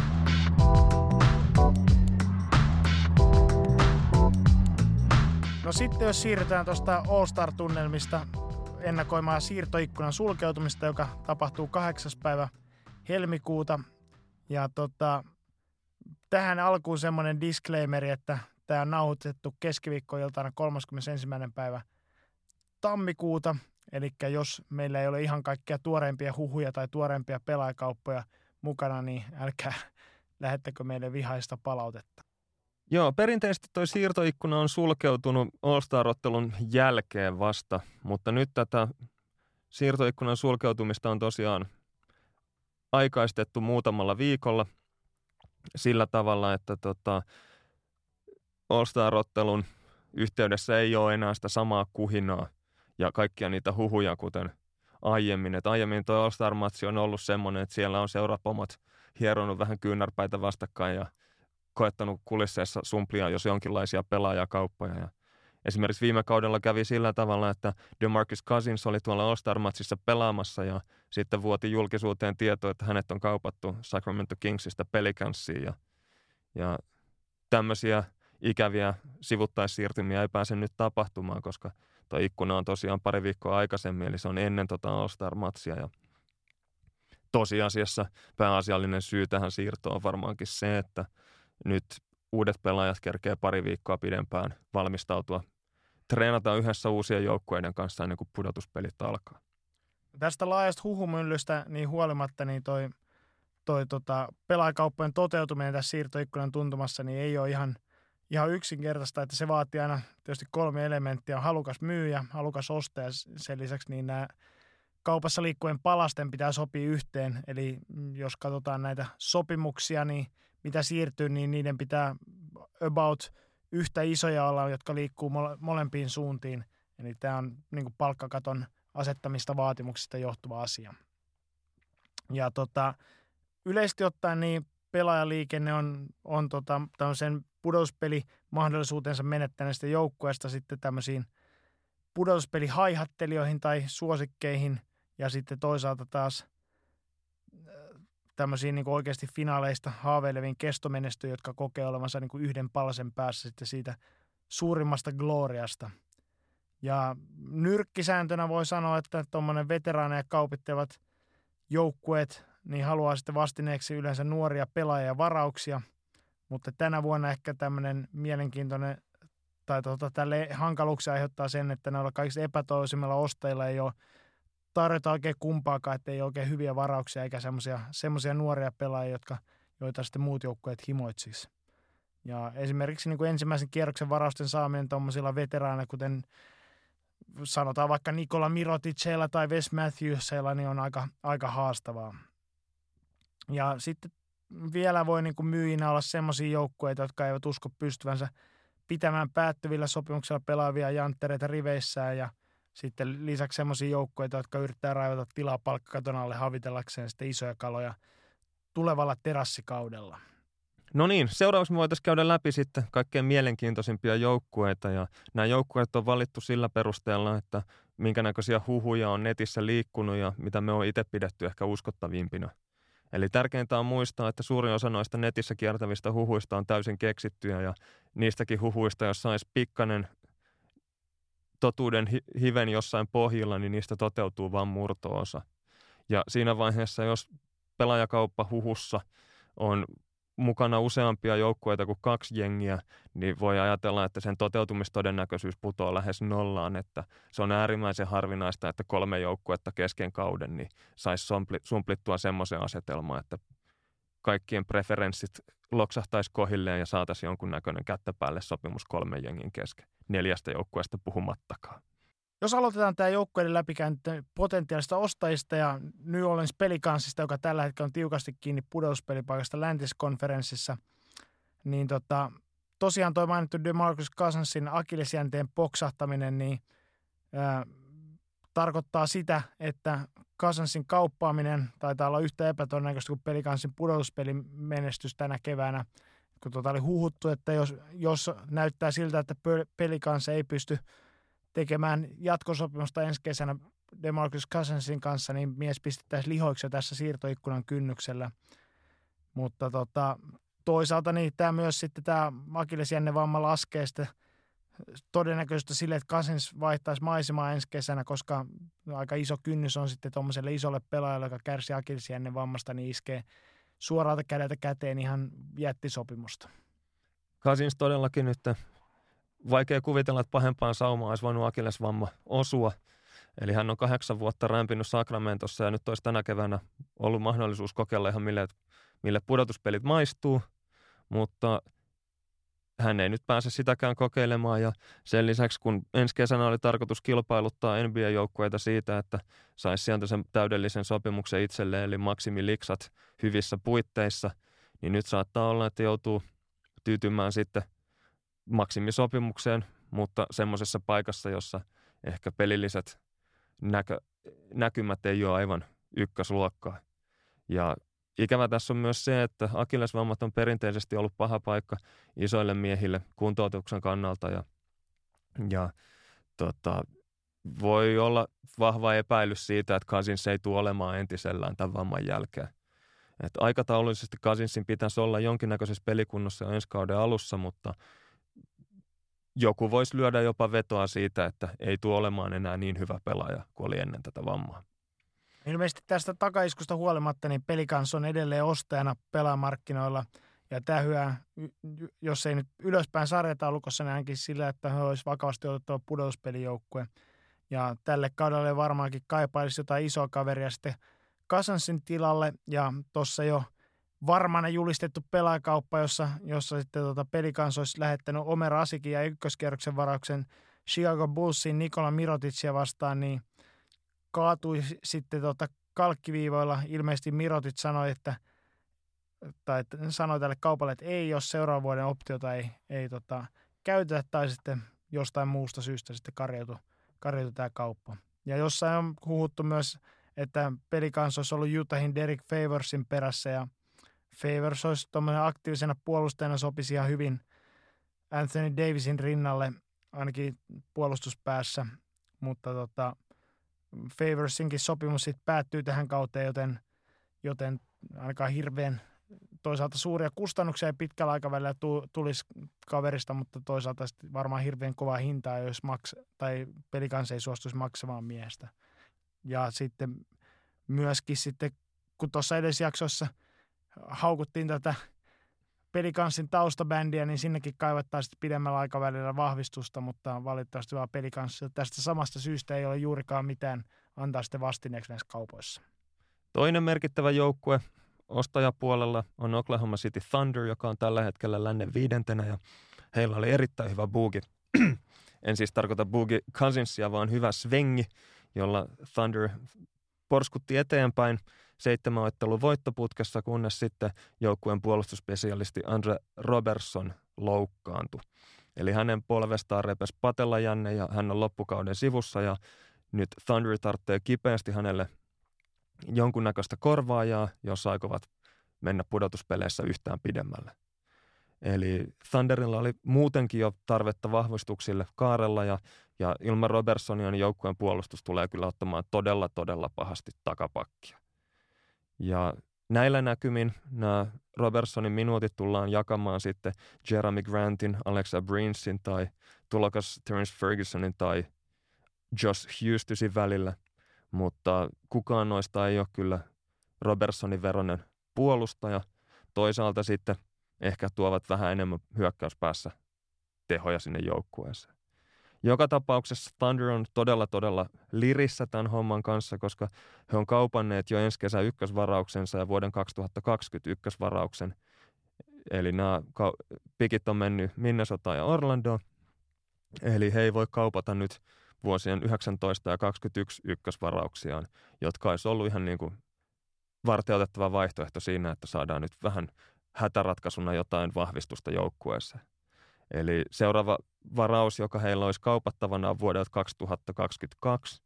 Ja noin kaukasten varausten liikuttaminen on tosi iso riski, koska silloin ei voi tietää, että minkälaisessa jamassa oma joukkue on. Ja toisaalta sitten vaikea saada noin kaukaisella varauksella kunnon vastinetta, koska se ei hirveästi lämmitä sitä kaupan toista osapuolta, että saatte sitten neljän vuoden päästä varata jonkun pelaajan.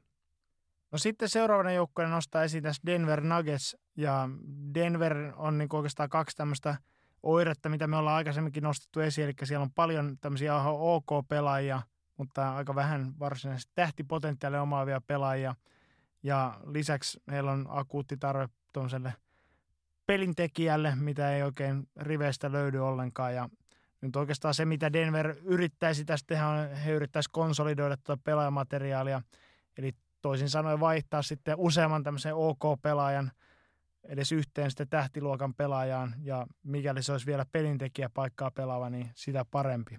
Valitettavasti toi ei ole kauhean helppoa, että mä yritin googlailla jotain tätä niin kuin yleistä ajatusmaailmaa tarkempia huhuja ja ainoat tulokset, mitä Nuggetsiin liittyen löytyi, niin liittyi siihen, kuinka Nuggetsin huoltaja oli antanut Nikola Jokicille naisten Dove-merkkisen deodorantin – kun Jokic oli haukkunut, että hänelle aiemmin tarjottu dödö oli täyttä hyönteismyrkkyä. Eli ihan yksityiskohtaisia huhuja ei Nuggetsin kaupoista liiku.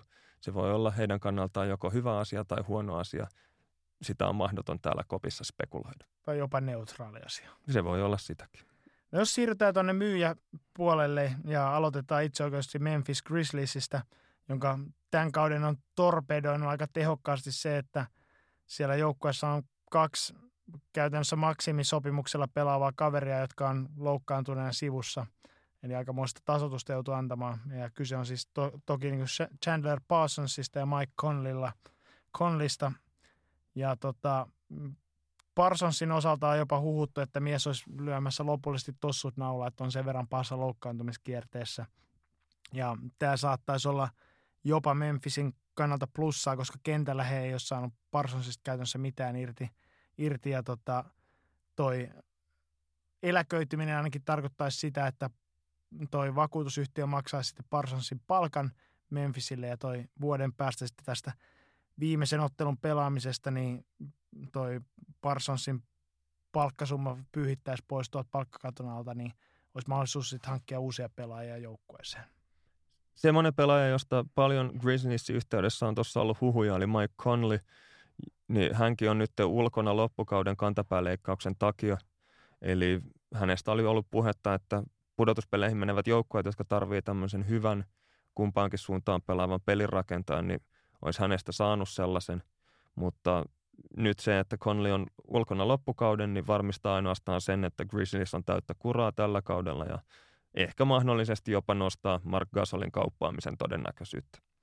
No tähän niin kuin ehkä lopullinen tämmöinen lyönti tälle Memphisin heikkoudelle on se, että ää, aikaisemmin on jo kaupannut ton 2019 vuoden ykkösvarauksensa, joka yllättäen on päätynyt sitten Bostoniin, Bostoniin joten tota, jos joukkojen rämpii tästä varikaa pidempään, niin tuosta mahdollisesti Boston saa ihan täysin kärkipään varauksen sitten – vuoden päästä kesällä, niin toisaalta tämä myös tarkoittaa sitä, että mikäli Memphis aikoo todellakin kuopata sinne ihan pohjalle, niin se pitäisi tehdä sitten tällä kaudella, kun heillä on vielä oma varauksensa itsellä hallussa, että jos tapahtuu ensi kaudella, niin he ei siitä itse millään lailla hyödy. Mutta tämä nyt ei välttämättä tarkoita sitä, että Gasolia oltaisiin kauppaamassa tällä, jo tällä kaudella, sillä joukko joka tapauksessa ei osoittanut olevansa umpisurkea. On siellä Gasol mukana tai ei.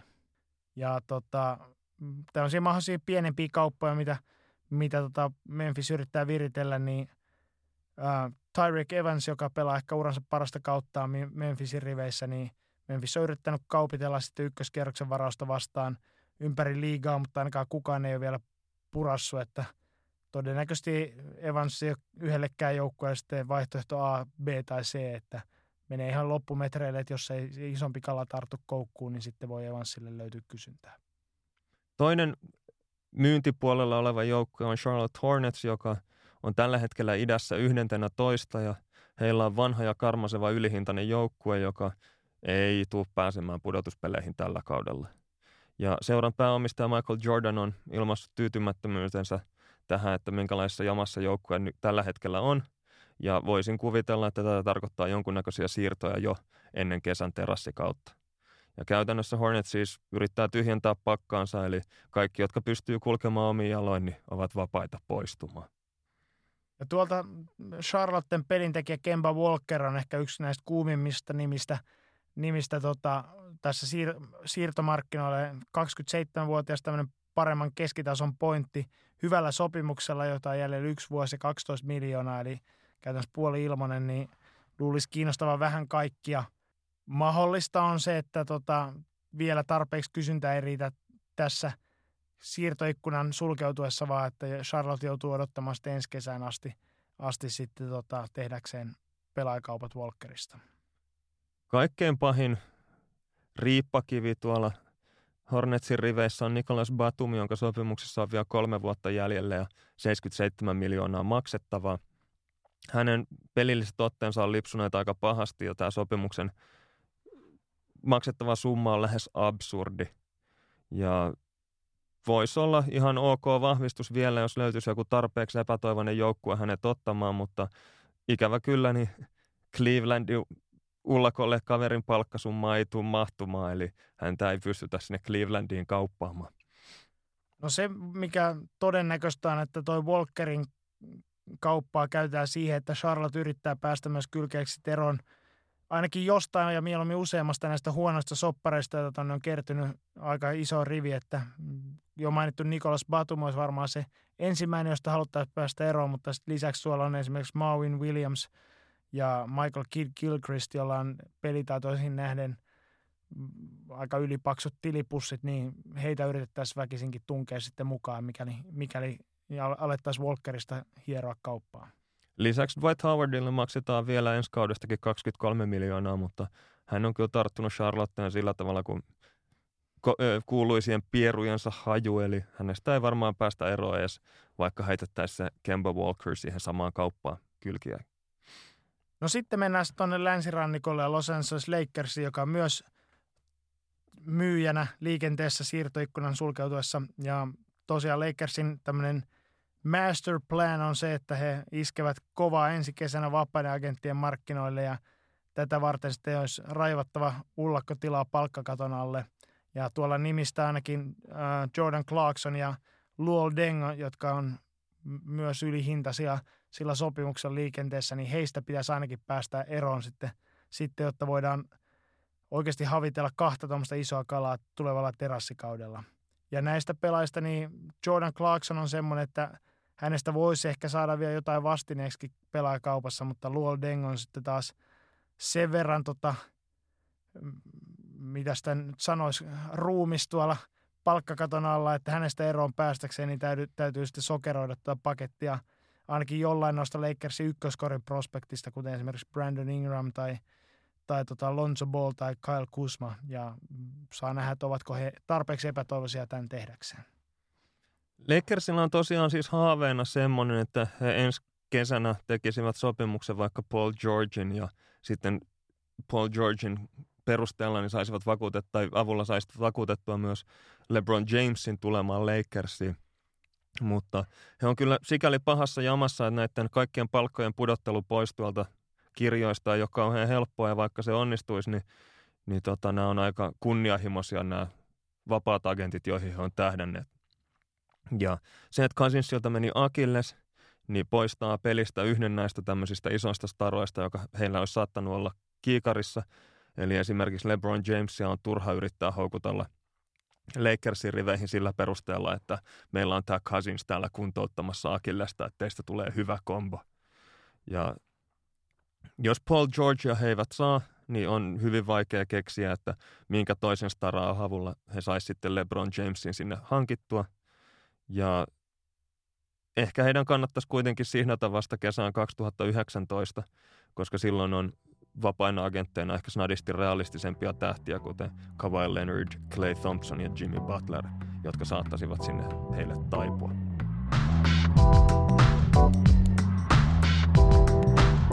No siirrytään sitten siirtohuhuista Markkasvartin pariin ja aloitetaan tälleen poikkeavasti tuosta Chicago Bullsin joukkojen kuulumisista. Eli tota, edellisessä jaksossa tiedettiin jo kertoa, että Zach Lavin oli palannut kentille ja Lavin antoikin tämmöisen hetkisen piristysruiskeen sitten Bullsille, että joukkue voitti kolme neljästä ensimmäistä ottelusta, jossa Lavin pelasi.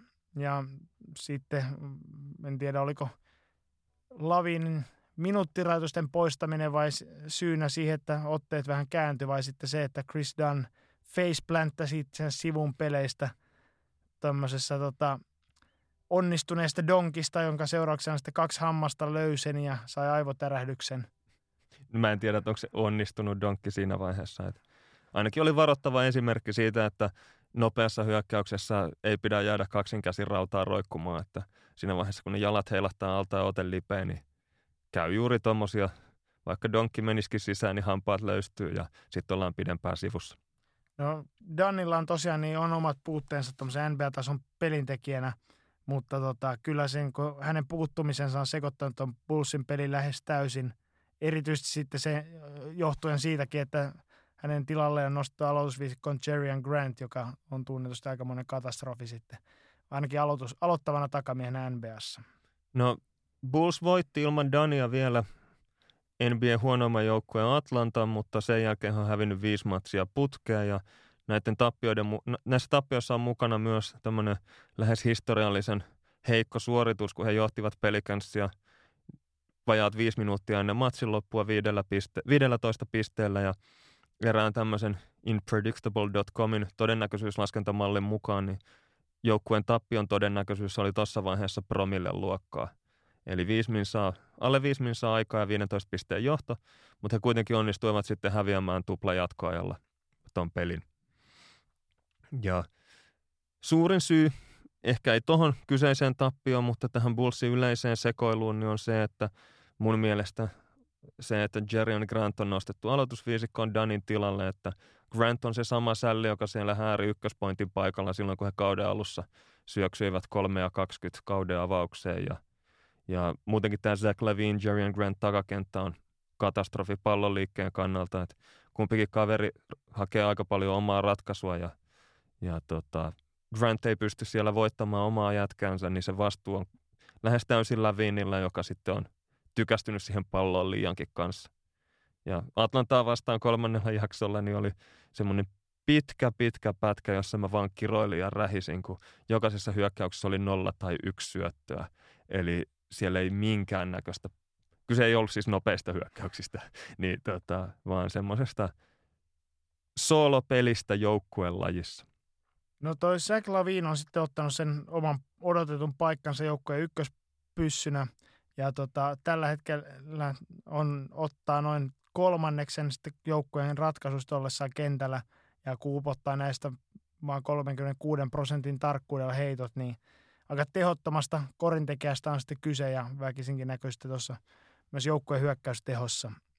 Ja tota, tosiaan niin mainittiin noiden neljä ensimmäisen matsin jälkeen, niin poistettiin Lavinilta toi 20 minuutin minuuttirajoitus, jolloin mies alkoi huseeraamaan enemmän kentällä ja siitä sen jälkeen on sitten nuo joukkojen otteetkin ollut aika, aika tota, erilaisia, että tässä on moni asia sitten vaikuttanut siihen, että ei peli näyttänyt ihan niin sulavalta kuin tuossa parhaimmillaan näytti. Joo, Dan pystyi jotenkin kampeamaan Lavinilta vielä palloa pois käsistä, mutta ilman Dania niin näyttää silleen, että Lavin koettaa kompensoida sitä, että kun Grant on niin heikko luomaan etuja siellä, että Lavin kokee, että se on hänen vastuullaan ja, ja ikävä siinä on se, että tämä Lavinin vastuun rohmuaminen niin on siirtänyt fokuksen hyökkäyksessä täysin pois Lauri Markkasesta ja Markkanen tuntuu hyökkäyspäässä oleva lähes paitsiossa, eli hirveästi hänelle ei sitä palloa tällä hetkellä tule. Yleisesti se tuntuma tuosta Markkasen pelaamista on se, että Markkanen tekee ehkä ärsyttävyyteen asti niin kuin oikeita ratkaisuja hyökkäyspäässä, mitä nyt ei missään nimessä voi pitää huonona asiana niin kuin kehityksen kannalta ja pistää sitä palloa eteenpäin silloin, kun sitä pitää tehdä eikä, eikä turhaa haudo. Mutta valitettavasti ihan kaikki joukkuekaverit, vaikkapa Jerian Grant ja Jack Lavin etunenässä, niin ei näin tee ja sitä kautta sitten Markkanen jää vähän vähille ratkaisuille. Että mikäli hän pakottaisi enemmän noita heittoja ilmaa ja jahtaisi niitä omia ratkaisuja, niin varmasti saisi sais tota enemmän heittoja ilmaa, mutta sitten ratkaisut olisi taas huonompia ja sitten se vaikuttaisi taas negatiivisella tavalla tuohon kehittymiseen.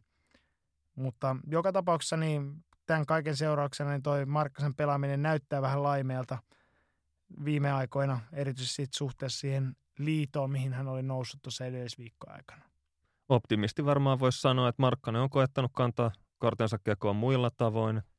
Hän on puolustanut ihan hyvin ja pitänyt puolensa kaarella pienempiä vastustajia vastaan vaihtojen jälkeen ja itse asiassa jopa Steph Currya vastaan, kun Steph Curry häntä lähti haastamaan, niin blokkas pallon takas Curryn naamaa ja nostatti ison kohu Jenkki sosiaalisessa mediassa ja pääsi jopa paikallis- tai siis kansainväliseen, mikä se on, valtakunnalliseen ka- televisioon.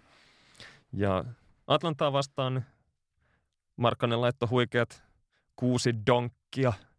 Ja tämä on itse, jos näitä NBA-ennätyksiä halutaan laskea, niin se on suomalaisten kaikkien aikojen NBA-ennätys donkeissa. Eli Hanno Möttölällä oli kahdessa ottelussa kuusi onnistunutta heittoa ja seitsemän, yhdessä ottelussa seitsemän onnistunutta pelitilanneheittoa, mutta kun katsoi näitä otteluiden play-by-play-statistiikkoja läpi, niin kävi ilmi, että näistä heit, onnistuneista heitoista ainakin muutamat oli heitetty kuudesta metristä, mikä tarkoittaa, että ne eivät varmastikaan ole donkkeja, ellei Hanno ole salaa sitten NBAssa donkkaillut sieltä vaparia kauempaa.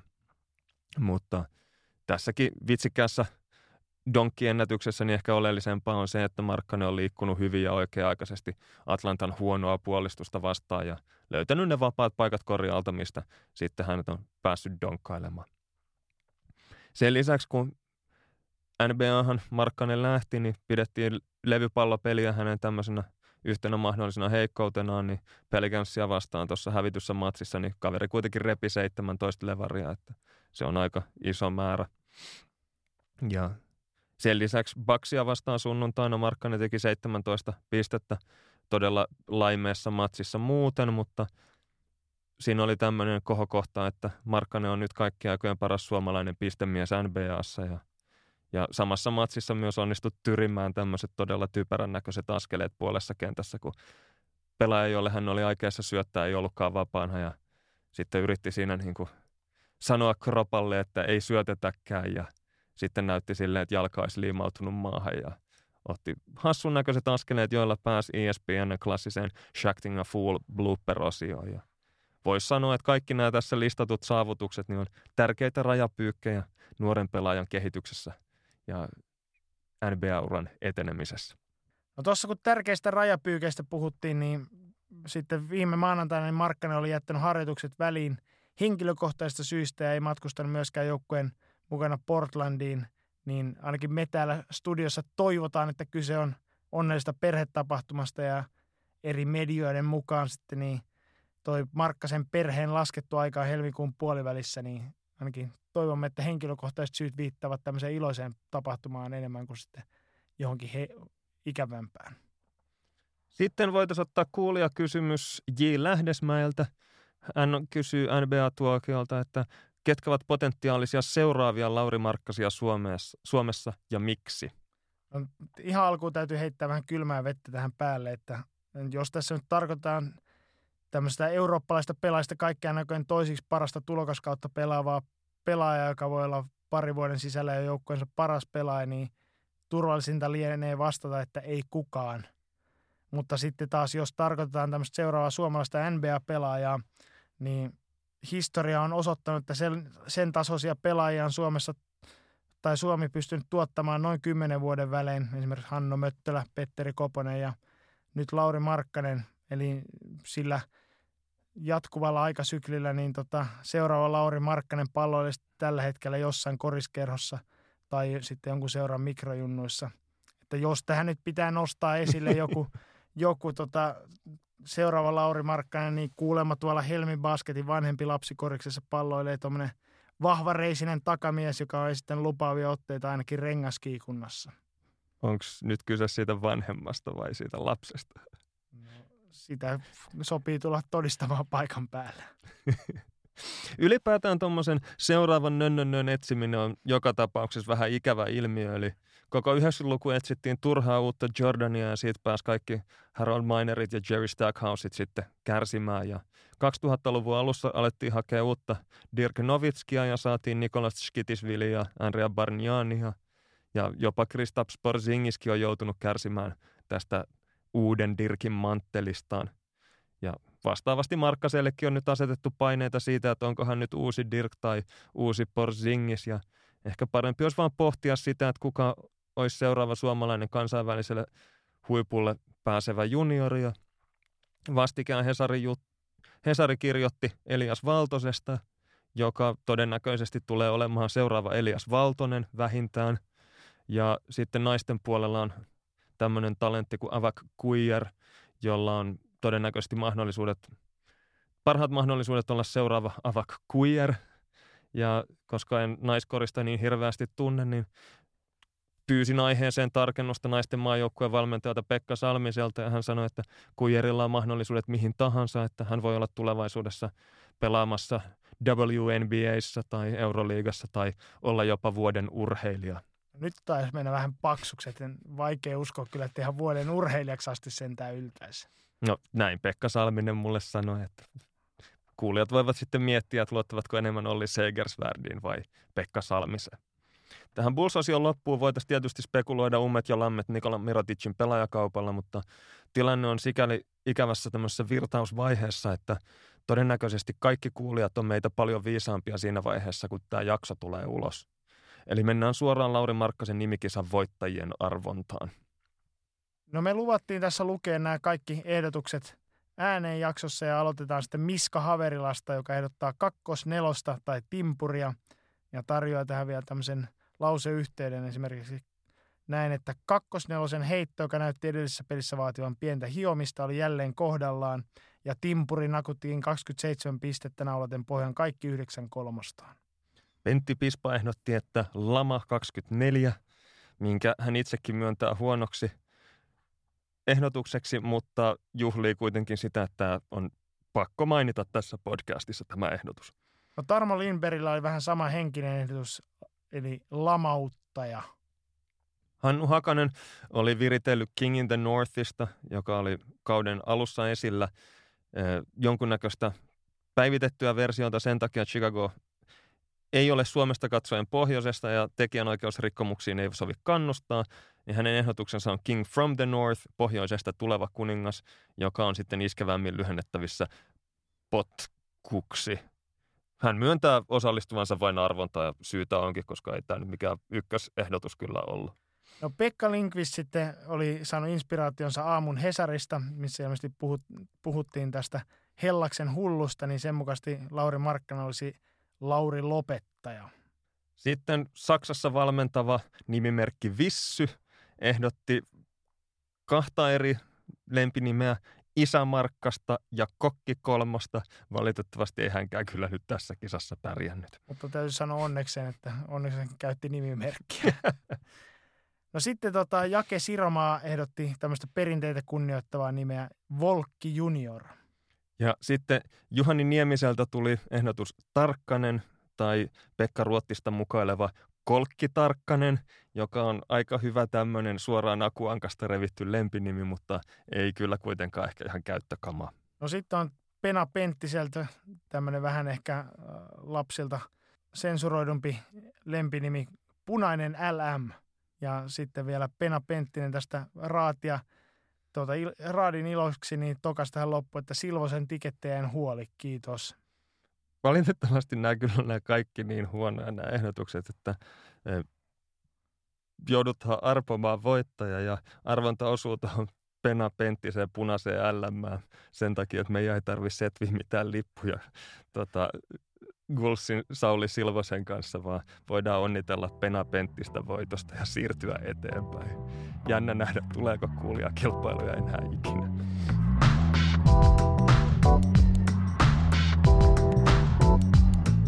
Kuulijakilpailuista voidaan sitten siirtyä kuulijakysymyksiin. Ja ensimmäisenä meillä on Markku Löfgrenin kysymys. Miten Belinelli on noin olematon NBAssa, kun EM-kisoissa se on aivan pitelemätön? No, tämä on hyvä kysymys siinä, että mä oon vähän samaa ihmetellyt aina itsekin, kun on nähnyt Belinellin pelaavan NBAssa. Että miten se ei koskaan saa sitten tota isompaa roolia omassa joukkueessaan. Mutta ilmeisesti tähän syynä on se, että Bellinelli on ollut aina juurikin sen verran niin kuin toivomisen varaa jättävä pelaaja, että joukkueet niin uskottelee itselleen, että pystyy parempaan tuolla pelipaikalla ja antaa siksi vastuuta esimerkiksi lupaavampana pitämilleen pelaajille. Ja lisäksi on Bellinelli on sen verran yksipuolinen pelaaja, että antaa myös sille omalle valmentajalle mahdollisuuden sitten penkittää esimerkiksi heikon puolustuksen takia. Niin uskoisin, että näistä johtuen sitten, sitten tota, Bellinelli on vähän, vähän jäänyt ehkä sitten pimentoon NBAssa. Täytyy tässä todeta myös se, että esimerkiksi suomalaisen maajoukkueen legenda Tuomas Iisalon mukaan, niin Bellinelli on ollut se kaikista pahin matchup, jonka hän on kohdannut uransa aikana. Mä oon itse pelannut kerran Iisaloa vastaan, eikä sekään kauhean helppoa kyllä ollut.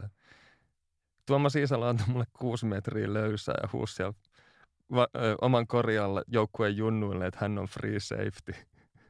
No korjataan sitten tätä väittämää, että Belinelle on todennäköisesti ollut sitten toisiksi pahin matchup, jonka Iisalo on uransa aikana kohdannut.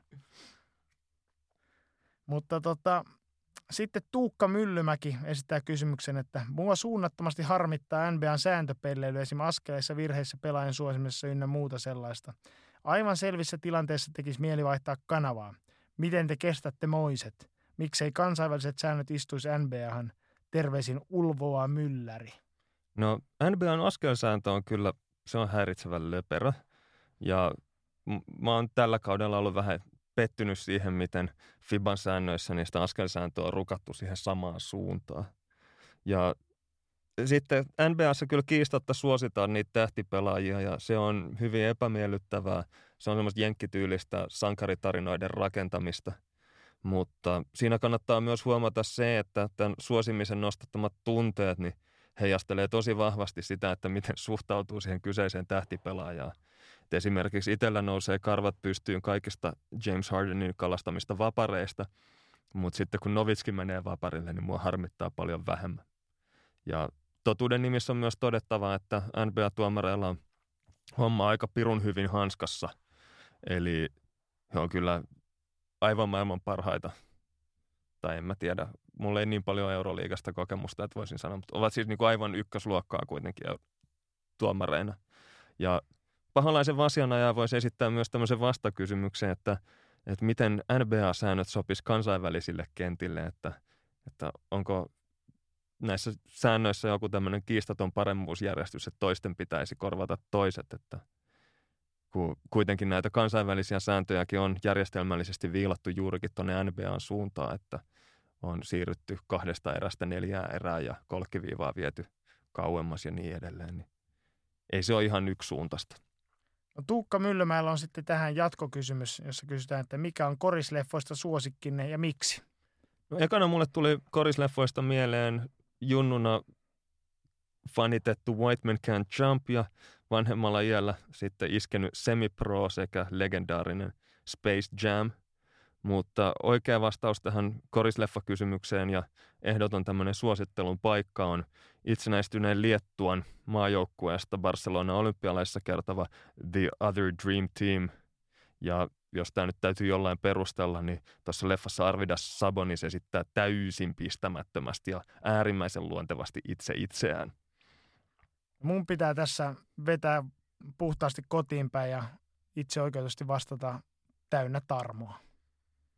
Sitten viimeisenä kysymyksenä Matias Ruoppa kysyy, että onko pelin aikana soitettavalle musiikille jotain rajoitteita? Voitaisiinko laittaa soimaan vastustajan hyökätessä esimerkiksi Rebe- Rebecca Blackin Friday? No, tähän on tiiviisti vastata, että on ja ei. Eli siis pelin aikana saa soittaa musiikkia tai äänitehosteita korkeintaan 90 desibelin voimakkuudella kentän pinnasta mitattuna – ja lisäksi tämmöistä laulua tai puhetta sisältävää ääntä ei saa soittaa silloin, kun vierasjoukkoilla on pallo. Eli itse asiassa aika yksityiskohtaisesti on tätä rajoitettu. Ja tämän niin kuin säännön historiasta, niin Indiana Pacers oli ensimmäinen joukko, joka lisäsi tämmöistä keinotekoista ääntä, tai tiettävästi ensimmäinen joukko, joka lisäsi keinotekoista ääntä pelitapahtumien päälle. Ja se otti tämmöisen Indy 500 autokisan kiihdytysääniä niin kuin tota, käyttöön vuonna 1994. Ja todettakoon, että tähän aikaan vielä ei ollut mitään rajattu sääntöjä, eli olisi voinut soittaa ihan, ihan oman mielensä mukaan, mukaan tai musiikkia. Sitten voidaan mainita myös tämmöinen, että ainakin Dallas Mavericks on syytetty siitä, että heidän kotihallissaan niin yleisöääniä on keinotekoisesti monistettu, että ottelutunnelmaa saadaan nostatettua, eli kierrätetään kaiuttimien kautta niitä yleisön huutoja ja kohduksia, että ne kuulostaisi massiivisemmilta. No tässä ei varsinaisesti niin ottelutapahtumien päälle soittavaan musiikkiin liity, mutta kuitenkin kuriositeettina täytyy mainita Atlanta Hawksin urkuri Sir Foster, joka teki tässä jokunen vuosi sitten tämmöisen kappaleen, jota soitettiin Hawksin matseissa sitten tämmöisten vi- tuomarien videotarkastuksen aikana. Ja se oli sen verran osoitteleva sitten sanotukselta, että NBA sitten antoi tälle kappaleelle sitten puhtaasti bännit kahden ottelun jälkeen me voidaan laittaa tuolla vaikka Twitterit ja Facebook-tileiltä niin jakoon tähän näin linkit, niin voitte itse arvioida, että kuinka hyvällä maulla tehdystä kappaleesta on kyse.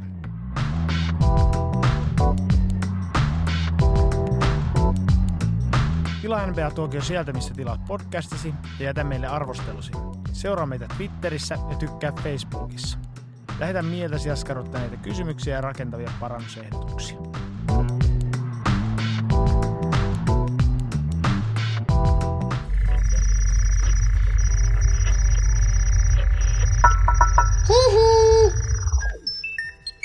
Jakso.fi